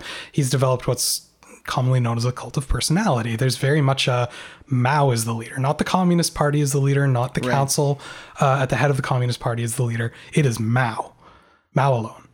You know, th- there's other things going on kind of internationally where Mao has really cracked down on dissent within the party. Not just, you know, not just like the Hundred Flowers campaign, but, um, you know, Stalin dies in nineteen fifty-three, and there's quite a bit of upset within the, the, the Soviet Union in terms of how they're going to go forward, but it's pretty quiet to begin with. But it's fairly clear by nineteen fifty-six or so that the party is planning to move in a different direction than Stalin was taking things. Yeah. There's a lot of reasons for this. One was the Stalin's own cult of personality. They were uninterested in making him into uh, a deity, as it were. Um, another would be, you know, the labor camps. There was a lot of the the, the leadership wanted to absolve themselves of that to some extent, and, well, and we're and looking no to no one person had enough political power to kind of put, install themselves in the same position that he did. That's true as well. Um, and and. You know, there there were people who were probably able to make a go of it. Khrushchev was probably the most likely, even before he was put well, in place. And even a but, lot of those guys, you know, had also legitimate reasons that they just didn't want to be that kind of political apparatus anymore. It's nineteen fifty-four. Stalin is dead, and we don't know when the Allies are coming from us. Do you want to be the leader when they find about the find out about the gulags? Yeah, right. So they disassembled a lot of the most egregious things that Stalin put in place and started moving more towards a model of like just the party in general as leader of uh, Russia. Um, and this is a move away from like explicitly Stalinist doctrine. When I did a, a topic on communism a, a long time ago, it was over three years ago. I think what I said around this time, and I got called out by listeners on this, uh, was that the Chinese Communist Party uh, kind of moved away from the Soviet system in terms of ideology.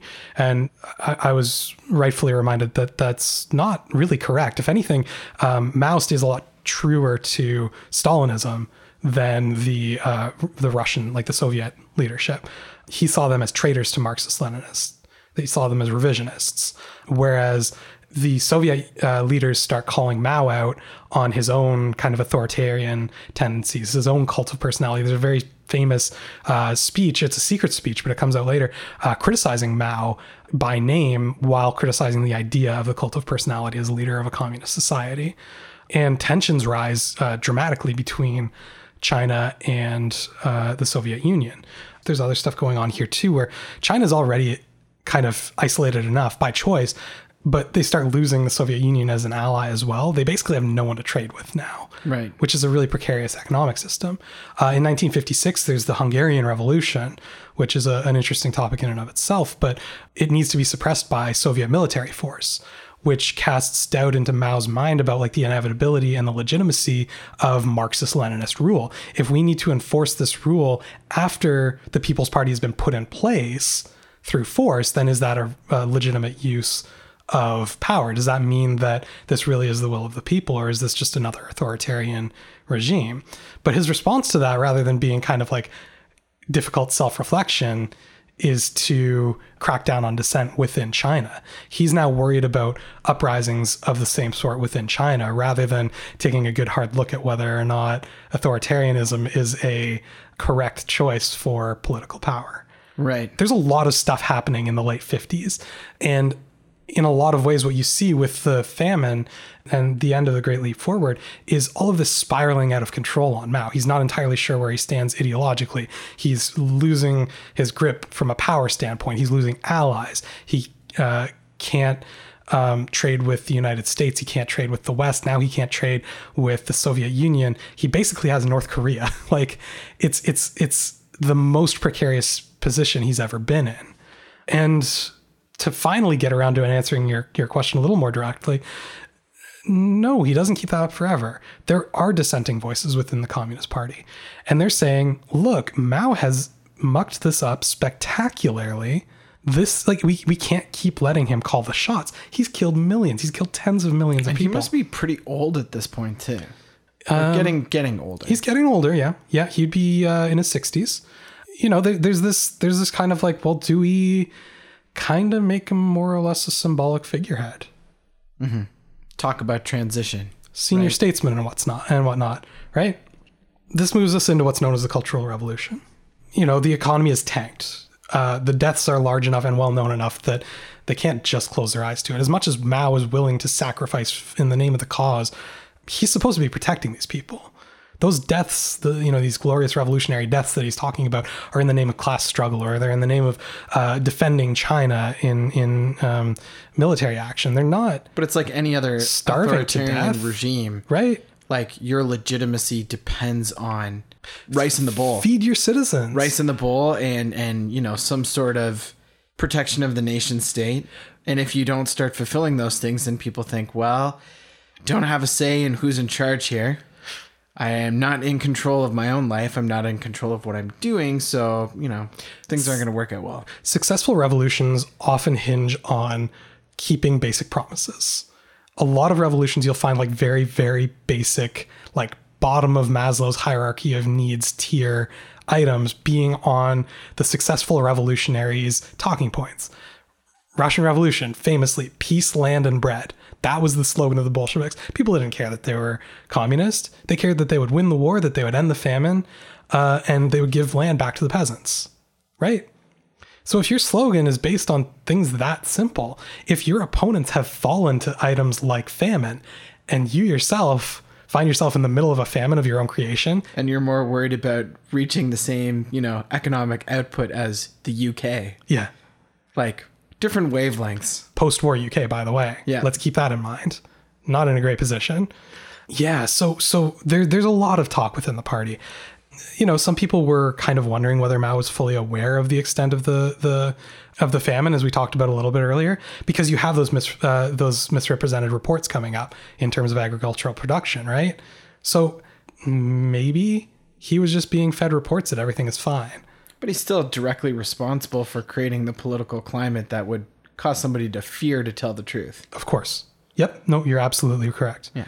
So, I, and, and I would agree at that point, uh, quibbling over whether or not he knew that he was indirectly causing the deaths of seventy million people is somewhat irrelevant to the conversation around the fact that he caused the deaths of seventy million people. Right. But I didn't know isn't a great excuse at that point. It's his job to know. It's his job to lead. His job it's kind of hard to hide that many people dying. Well, and he, he's not only the, the leader of this country, but he's also the founder of the ideology that the country is based on. So what does that say?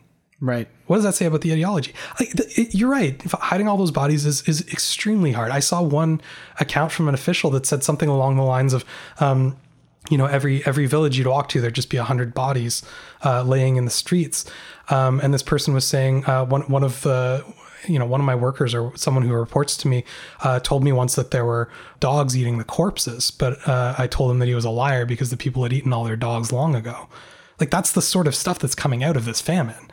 It is apocalyptic in nature. Like, I, I there are there are charts out there of like lengths of famine versus like number of deaths, and like th- there was one I was looking at. I missed this famine on the chart. It is such an outlier from other things that we think, you know, famine in Ethiopia, even the even the Irish uh, famine uh, of the eighteen forties, they, they paled in comparison to what we're talking about here. And it is fully manufactured. It was completely avoidable. So yeah, there was discussion of ga- taking him out of control. Some of his other duties, like the command of the army, were taken away, you know, to, to better allow him to blah, blah, blah, whatever. It was taken away from him, right? Um, you have other uh, members of the the council coming up in, in power at this point in time, notably uh, Deng Xiaoping, mm-hmm. uh, Lin Biao, who were basically suggesting, like, yeah, let's get him into like an entirely symbolic role. And then things start turning back the other way again. Mao has been spending all this time in the early sixties trying to figure out how to basically make himself relevant again. Partially from like a very cynical, like, I can't lose power point of view. Partially from like a everything I've ever thought about this system that I've developed has turned out to be wrong kind of thing, right? So the conclusion that he comes to is notably an extremely external locus of control, which is very on brand for Mao, right? It's not his fault that this failed. Obviously, uh, the issue is that anti-communist dissidents are sabotaging China from within, attempting to bring back around right. a capitalist system. That's the only explanation. Otherwise, it would work fine. Damn capitalist birds eating all the grain. Um, and it's it's easy to make light of, but it's kind of like, I don't know, it's one of those things where you think about, say, a scientist who's worked on a, a physics theory for his entire career, and then five years from retirement, he gets a paper across his desk that he needs to review for a publication. And it just casts doubt on everything apart, he's yeah. ever done. And does that guy, does that guy support it? Does that guy kind of bury it because he wants to stay relevant? Right. Right. Like there's this like sort of, there, there's this disconnect, right? Like there's this, this, this, this dissonance there where it's like, C- could I be out of touch? No, it's the children who are wrong, yeah. right? It's, it's, it's, he can't, he can't bring himself to admit that his, his system might be that flawed. And so he comes to the conclusion that he must be, there, there must be sabotage from within, because like you pointed out earlier, that's what he would have done. Yeah. That's exactly what he would have done. If he, if the shoe was on the other foot, he starts in on what's known as the Cultural Revolution. He says, we will never progress past this point if we don't completely purge these anti-communist elements from our culture. And this is where that whole uh, anarcho-communist tendency really comes into full effect, where he's like, tear it all down. We're done with it. We have to get rid of our education system. We have to get rid of traditional religions. We have to get rid of our cultural institutions. Get rid of all of them. Schools start just like shutting down at this point in time because they're worried about teaching their own theory. Um, there's this anti-intellectual uh, movement that comes around, right? Like it's very like nineteen eighty-four. You have the destruction of monuments in these like hate ceremonies. You have people reporting on their neighbors for anti-revolutionary thought. You have like it's it's all very right. dystopian. In uh, nineteen sixty-six, he puts his wife Jiang Qing uh, in charge of essentially of remaking Chinese culture. They start burning the classics. She she's commissioned to, or she's put in charge of commissioning this series of like Chinese style operas that are going to like espouse revolutionary spirit and communist values. These are things that like when Nixon comes to visit in nineteen seventy-two, he's taken to one of these operas and he's like, this is the most boring thing I've seen in my entire life. This sucks so bad. But like, it's not about necessarily the art. It's about the, the, the culture in a weaponized political sense, right? And this crazy thing happens at this point, with which is the creation of what's known as the Red Guard. And just to be clear, the Red Guard is not the uh, Red Army, right? Uh, the People's Liberation Army, as it's known now.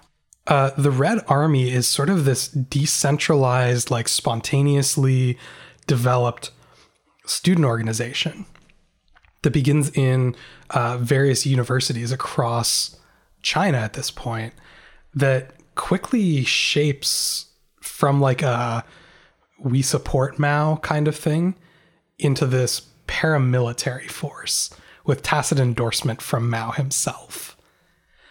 We're at a point in the revolution in nineteen sixty-eight where it's been twenty years. Mm-hmm. These university students have grown up under Mao. They've never known anything never but known, Mao. Yeah.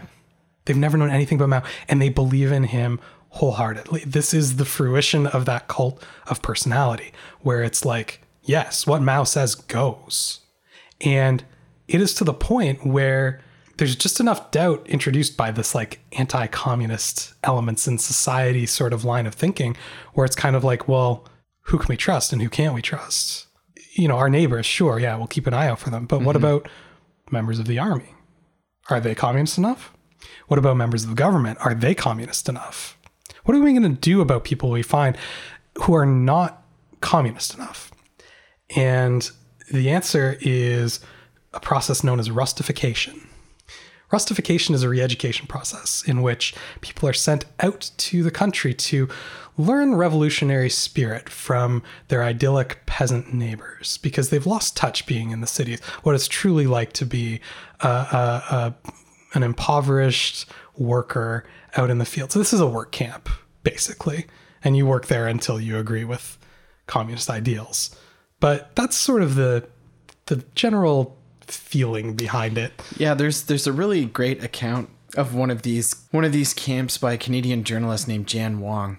Mm-hmm. Yeah, and uh, I think it was called Red China Blues. Yeah, yeah, yeah. And uh, it, it's extremely good. I, I strongly recommend it. Yeah, it's it's a fantastic book, and what a great look from, you know, a Westerner who had fully drunk the Kool-Aid. Yeah, and uh, over time realized the flaws in the system, I suppose you there, could say. There, there's another actually very good one uh, that I wanted to recommend, uh, known as, um, it's called Son of the Revolution.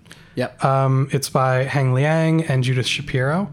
Heng is, uh, he, he grew up in China, and his parents were subjected to some of this uh, uh, uh, re-education. And uh, the, the book is fascinating in that his parents, before this violence, I mean, and I mean, it started before the Cultural Revolution. A lot of it was the Hundred Flowers campaign that, that kind of did them in. Um, a lot of this violence came from like, they, they were true believers. They were like dyed in the wool communists. They believed in the cause, and they still got caught up in this mechanism of uh, not being enough. Yeah. Yeah. And, and, you know, eventually he, he escapes China, obviously, but it's it's a it's, it's an incredible firsthand account of what it's like to exist inside that that mechanism that's just chewing people up and spitting them out. Anyways, let's go back to the Red Guard. Here's the issue: the, they're they're not actually a government organization. They're not controlled by the military in any way. There's no government oversight. There's no command structure. This is the chess club run amok. It's just not anything. There's no there's no actual mechanism by which the people in power can control the Red Guard, except for Mao, who can tell them to do whatever he wants. Right. And you have to understand, the Red Guard is not a small thing. At its height, it may have had as many as eleven million members across China, all ready to die for Mao. So he's found his way to insert himself back into relevancy. They're waiting for some sort of acknowledgement from Mao, right?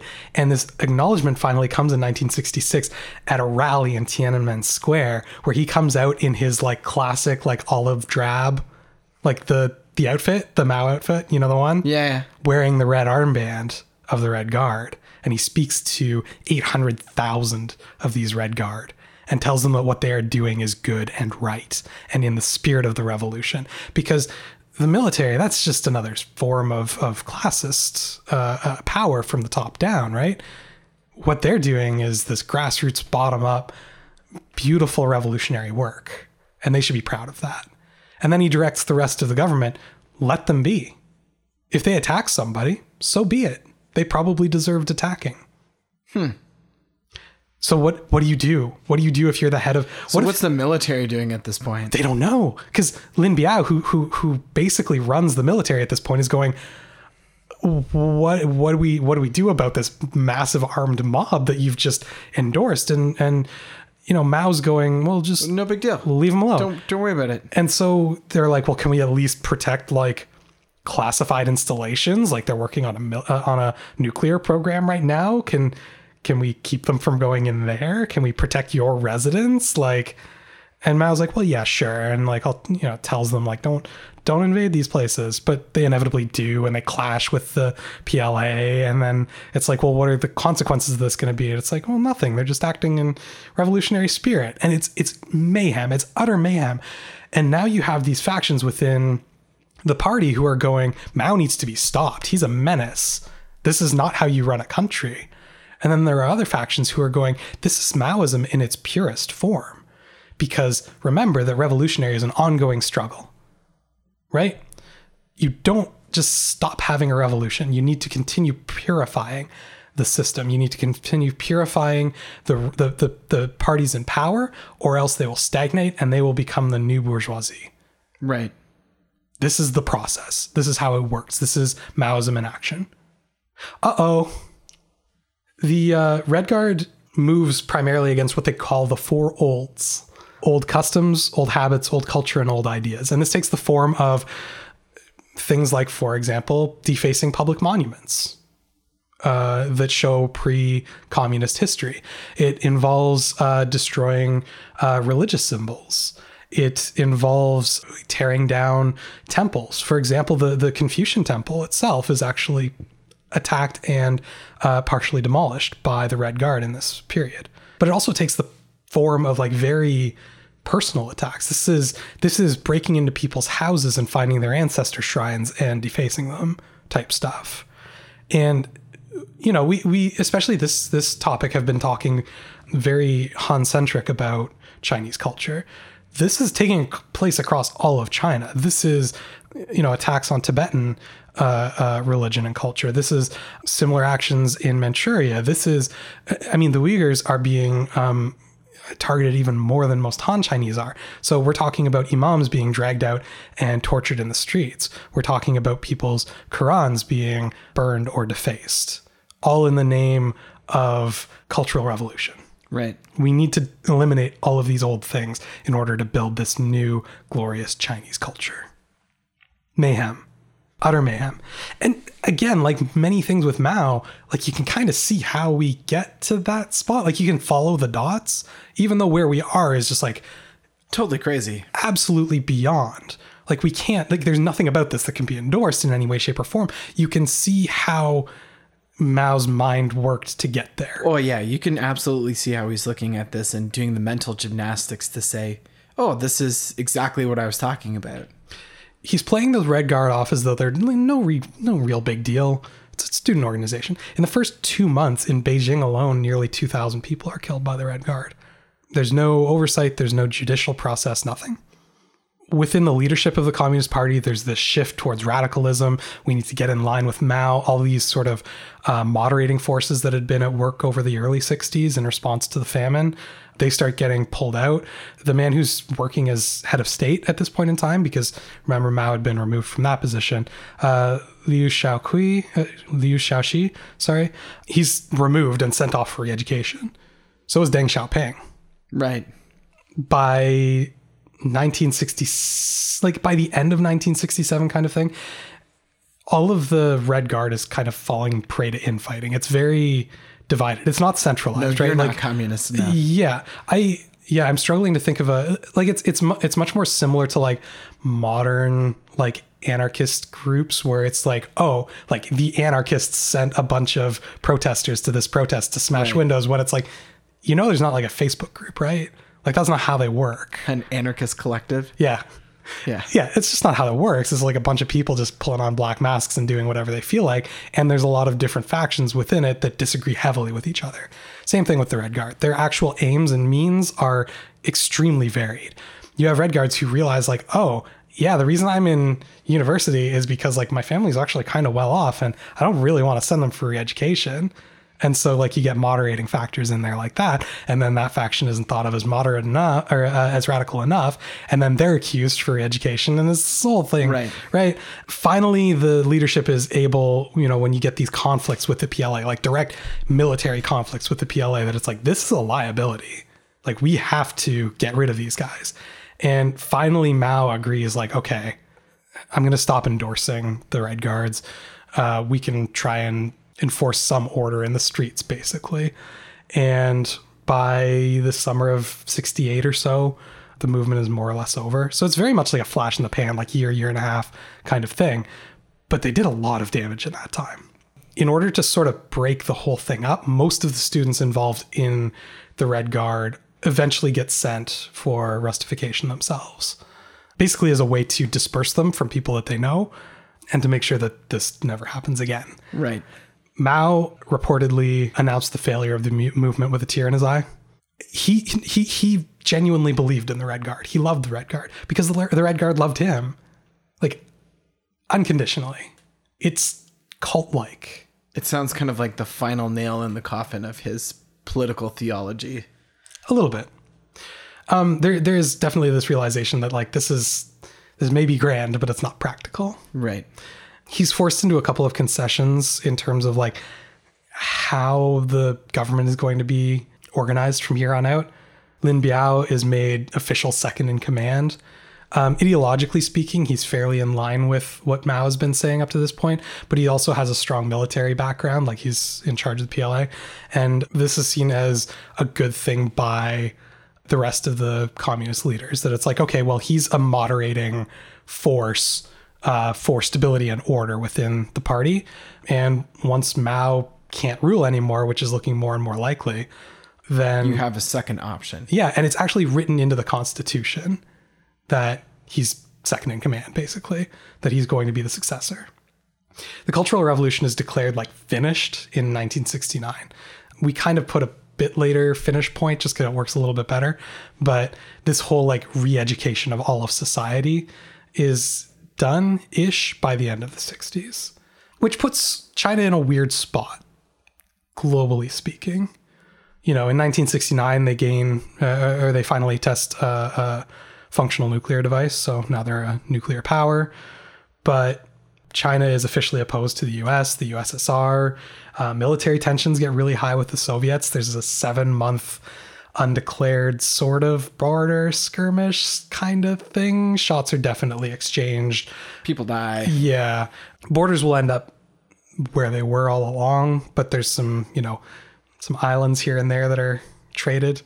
It's it's not uh, a terribly well-known conflict, but, you know, th- that's the point that Soviet or Sino-Soviet relations are at there, right? They're, they're not friends. And the U S considers that a good thing. They don't want united communism in the world, right? Yeah. Mao really didn't like the role of the military in the government, the more prominent role. He was very troubled by it, but... with... kind of goes against his philosophy of having... the peasants be the primary mm-hmm. directing force in society. Yeah. But with war, potential war with the U S S R on the horizon, kind of important. And then his buddy Lin Biao starts acting a little out of character. Here's the official account of what happens.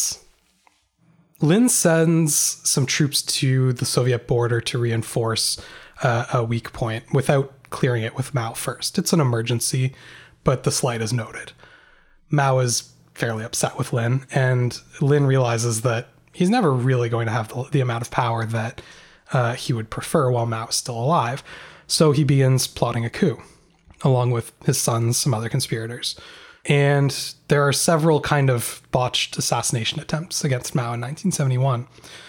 Fearing exposure, he uh, Lin boards a, a flight to the U S S R along with his family to seek asylum uh, in September of nineteen seventy-one. And the plane runs out of fuel and crashes somewhere over Mongolia. Everyone's killed.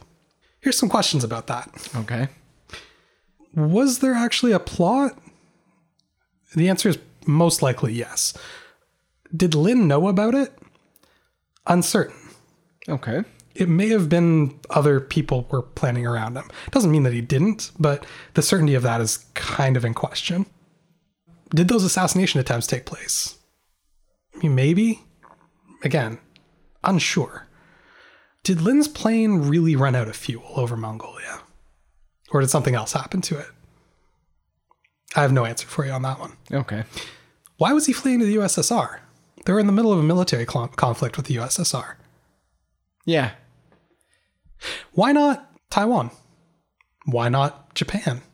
Or Korea? So is this something that Mao fabricated to kind of reinstall his primacy? These aren't necessarily rhetorical questions on my part. I don't know. It all seems awfully suspicious, though, doesn't it? Yeah. It really does look like one of those sort of, you know, Russian suicide with two bullets to the back of a head type deals. Yeah. Right. It it feels, because what you end up with in, in some assassination attempts by authoritarian figures is you're not trying to make it look good. You're you're specifically trying to make it very obvious. It's not quite ice pick in the chest, uh-huh. but uh, yeah. But the the point the point isn't the point isn't to cover it up. The point is to say we just brazenly murdered a man, told a very weak story to cover it up, and no one can do anything about it.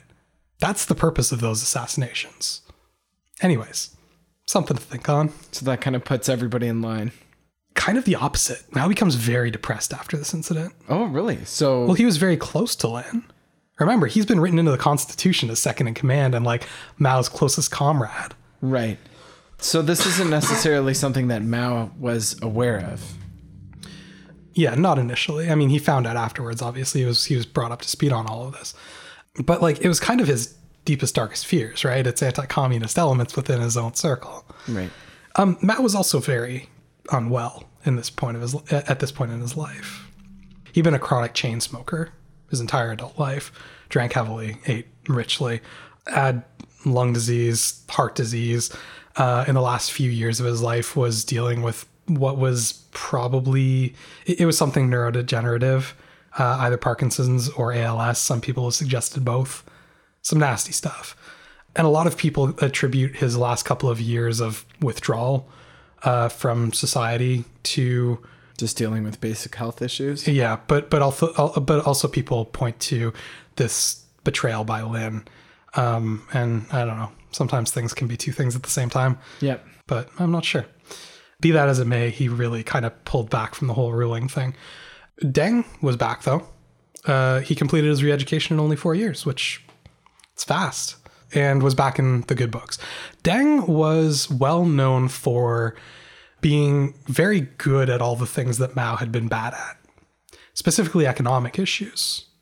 He, he's, he's well known for creating uh, functioning economic systems. Right. And that's what he's going to be uh, known for throughout the eighties in China, right? He's he's the one that's... the economic turnaround. Yeah, he, he's the one that orchestrates the majority of that. I mean, with help, obviously, but he's the one steering the ship. And he's given more control over the government after nineteen seventy-one, nineteen seventy-two. There is substantial opposition to Deng uh, in the form of what's known as the Gang of Four. And this is a political group led by Jiang Qing, Mao's wife. Okay. Remember, she had been made head of like culture in nineteen sixty-six. She still held She's that still position. She's a fairly senior person within the... Well, and Mao's wife. That's right. Hard to mess with. Um, we don't need to get in the rest of the Gang of Four. It's three other people that agreed with her. But they were running this very like pure Maoist propaganda machine through China state media, which they had full control over, while at the same time, the military is trying to gain some semblance of order within the structures of the country. And Deng is trying to get a handle on the economic uh, situation, neither of which works well under this pure Maoist, like utopian right. uh, peasant's paradise. Right. And so you have this weird standoff at the highest ech- echelons of power between all these people who are, have been described as like more Maoist than Mao in some ways. They want this like peasants' paradise thing because they don't actually have to run it. They just have to talk about it in the state media. Right. They get to write operas about it, but they hold real power too. And this is an issue, right? Mao's health just continues to deteriorate over the seventies. This is the, the era when Nixon comes and visits, nineteen seventy-two, orchestrated by Henry Kissinger, another just terrible man. Yeah. And this was beneficial for the United States because they see it as splitting China further away from the U S S R. It's beneficial for China because they're actually gaining a global trading partner out of the deal. They get to eventually come out of the global dark ages a little bit. Yeah. Some of the shots from this uh, from this tour are the first even photographs people have seen in the West out of China in nearly two decades. You ever heard that like trope of like kids are starving in China kind of thing? Like eat, yeah. your, eat your beans.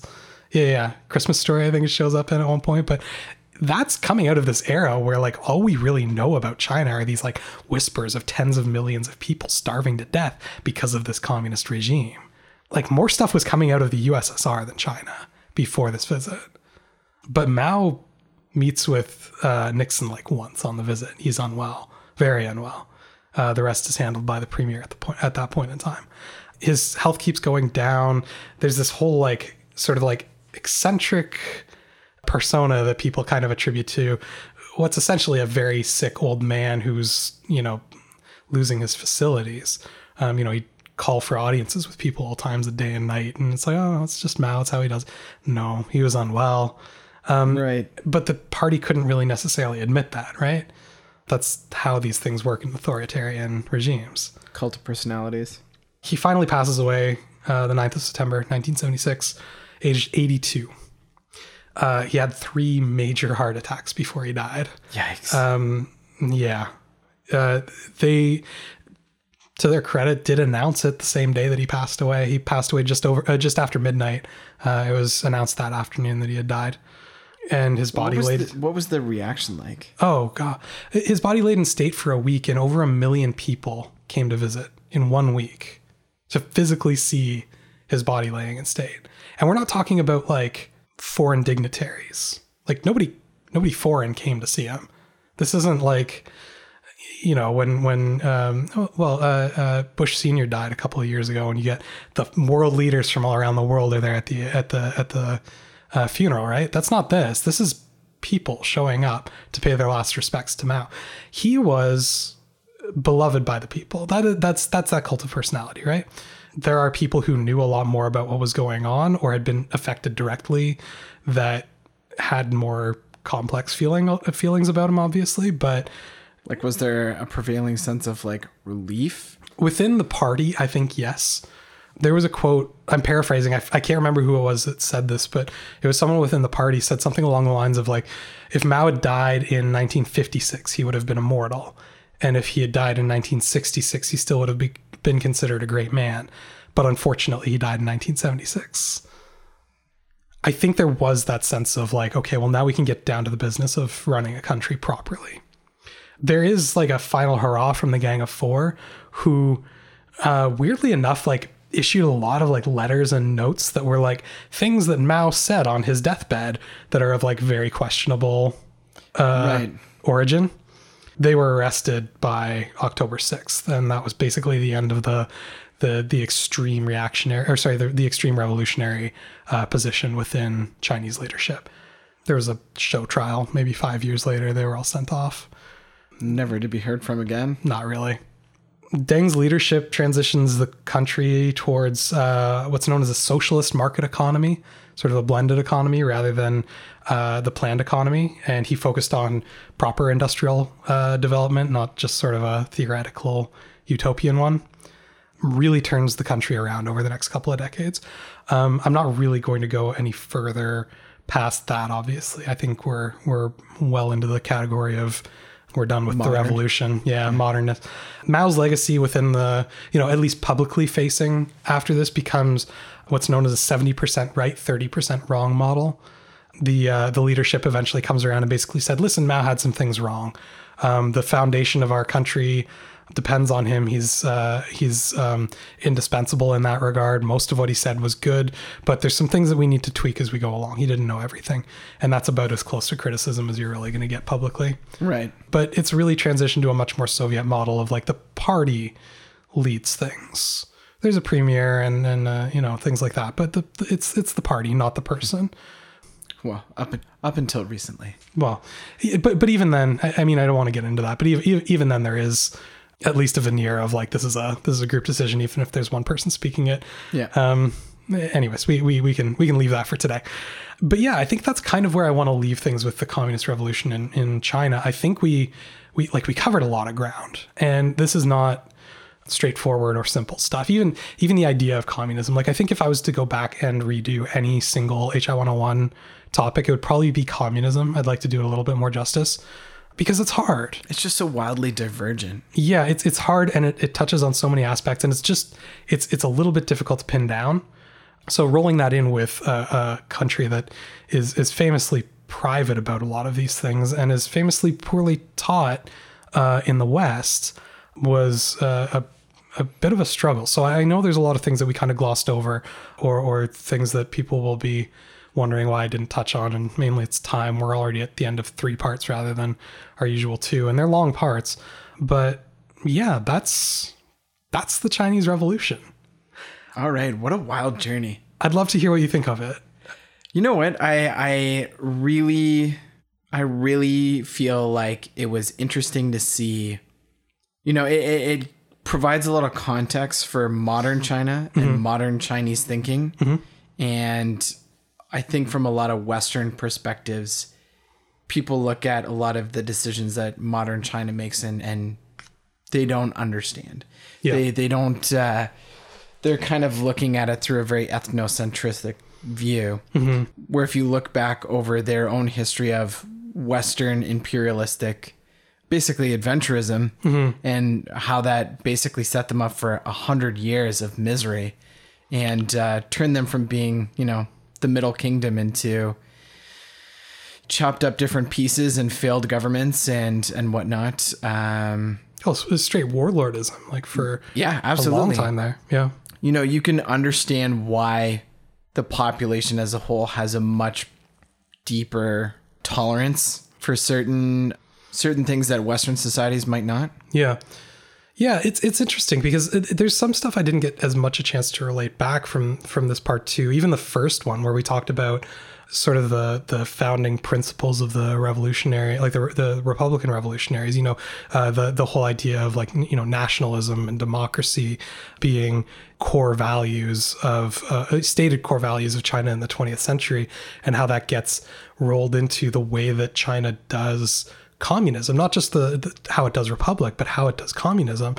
You know, we didn't talk as much about um, the unifying uh, efforts of the um, uh, the Chinese government. You know, the, we we talked a bit about the the standardized characters last time. I was actually a little bit early on that. That was more of a a, a communist effort than it was a Republican one. They're looking to have a way to basically level the playing field literacy wise among everyone in China. They're trying to create a unified Chinese uh, nationality, right? That's where this whole burn everything down comes from. It's it's not just eradicating imperialism, it's also eradicating, to some extent, uh, diversity within China, trying to not just level things from an economic standpoint, but also a cultural standpoint. Right. And that's all relatively consistent with what the Chinese people have wanted since those nineteen eleven revolutions, which is why it's important to include all of those, right? You can't just jump into Mao and go, well, hang on, what, how did China, why was China like this in nineteen forty-nine, right? Like, you can't start there. That's how, that's how all of this came about. You can't understand that without understanding that history of uh, imperialism and of colonialism and, you know, crony capitalism. Right. Uh, it, it's it's all essential to understanding how all of this came about. This is this is where Kill Your Landlords comes from, right? You don't shout Kill Your Landlords without a century's worth of not just domestic landlords, but domestic landlords who are supported by international powers that you feel helpless against. And then all of a sudden you're given the power to do something about it by a man who says, you know what, you are not powerless against this. All these all these ideas that you've had, all these feelings that you've had about how we're being treated on unfairly, that's right. You, you're right.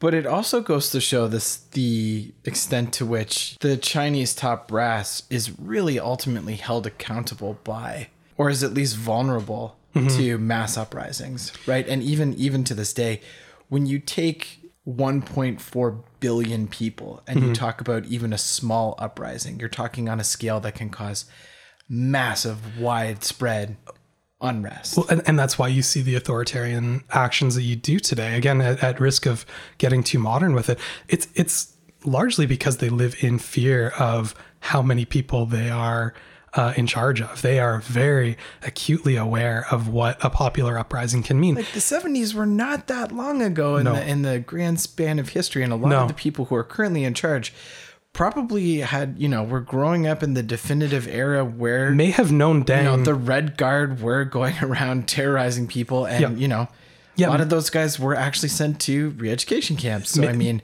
May have met Deng Xiaoping yeah. personally. It's entirely possible. Like, the, the fear is is real and yeah. palpable. Mm-hmm.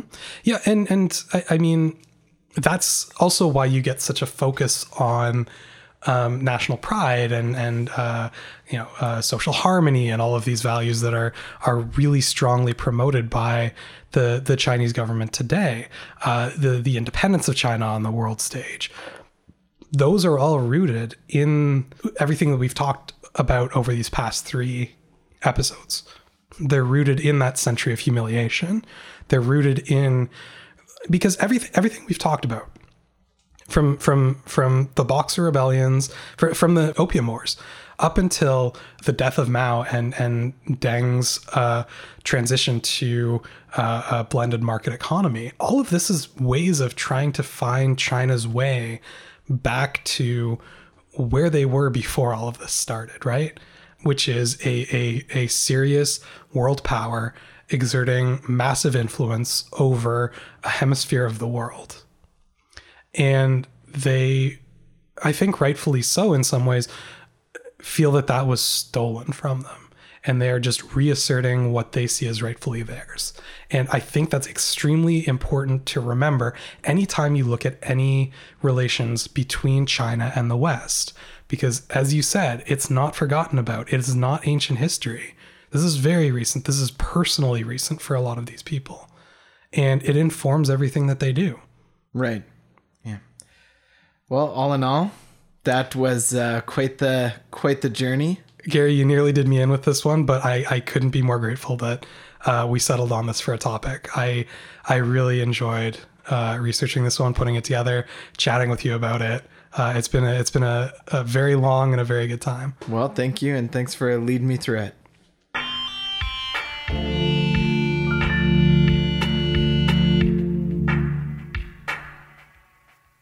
Mao's death in nineteen seventy-six allowed China to begin transitioning away from his idyllic vision for the country into a more practical model that reasonably supported the management of a nation.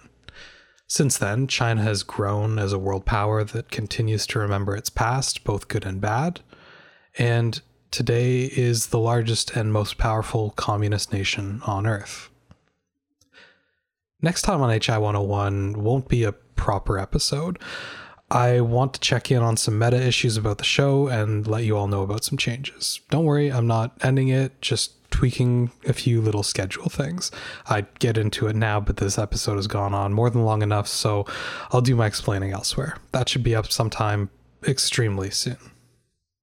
Since H I one oh one's format can result in some factual errors, I encourage you to visit h i one oh one dot c a and check out the corrections I post for each show there. That's h i one oh one dot c a.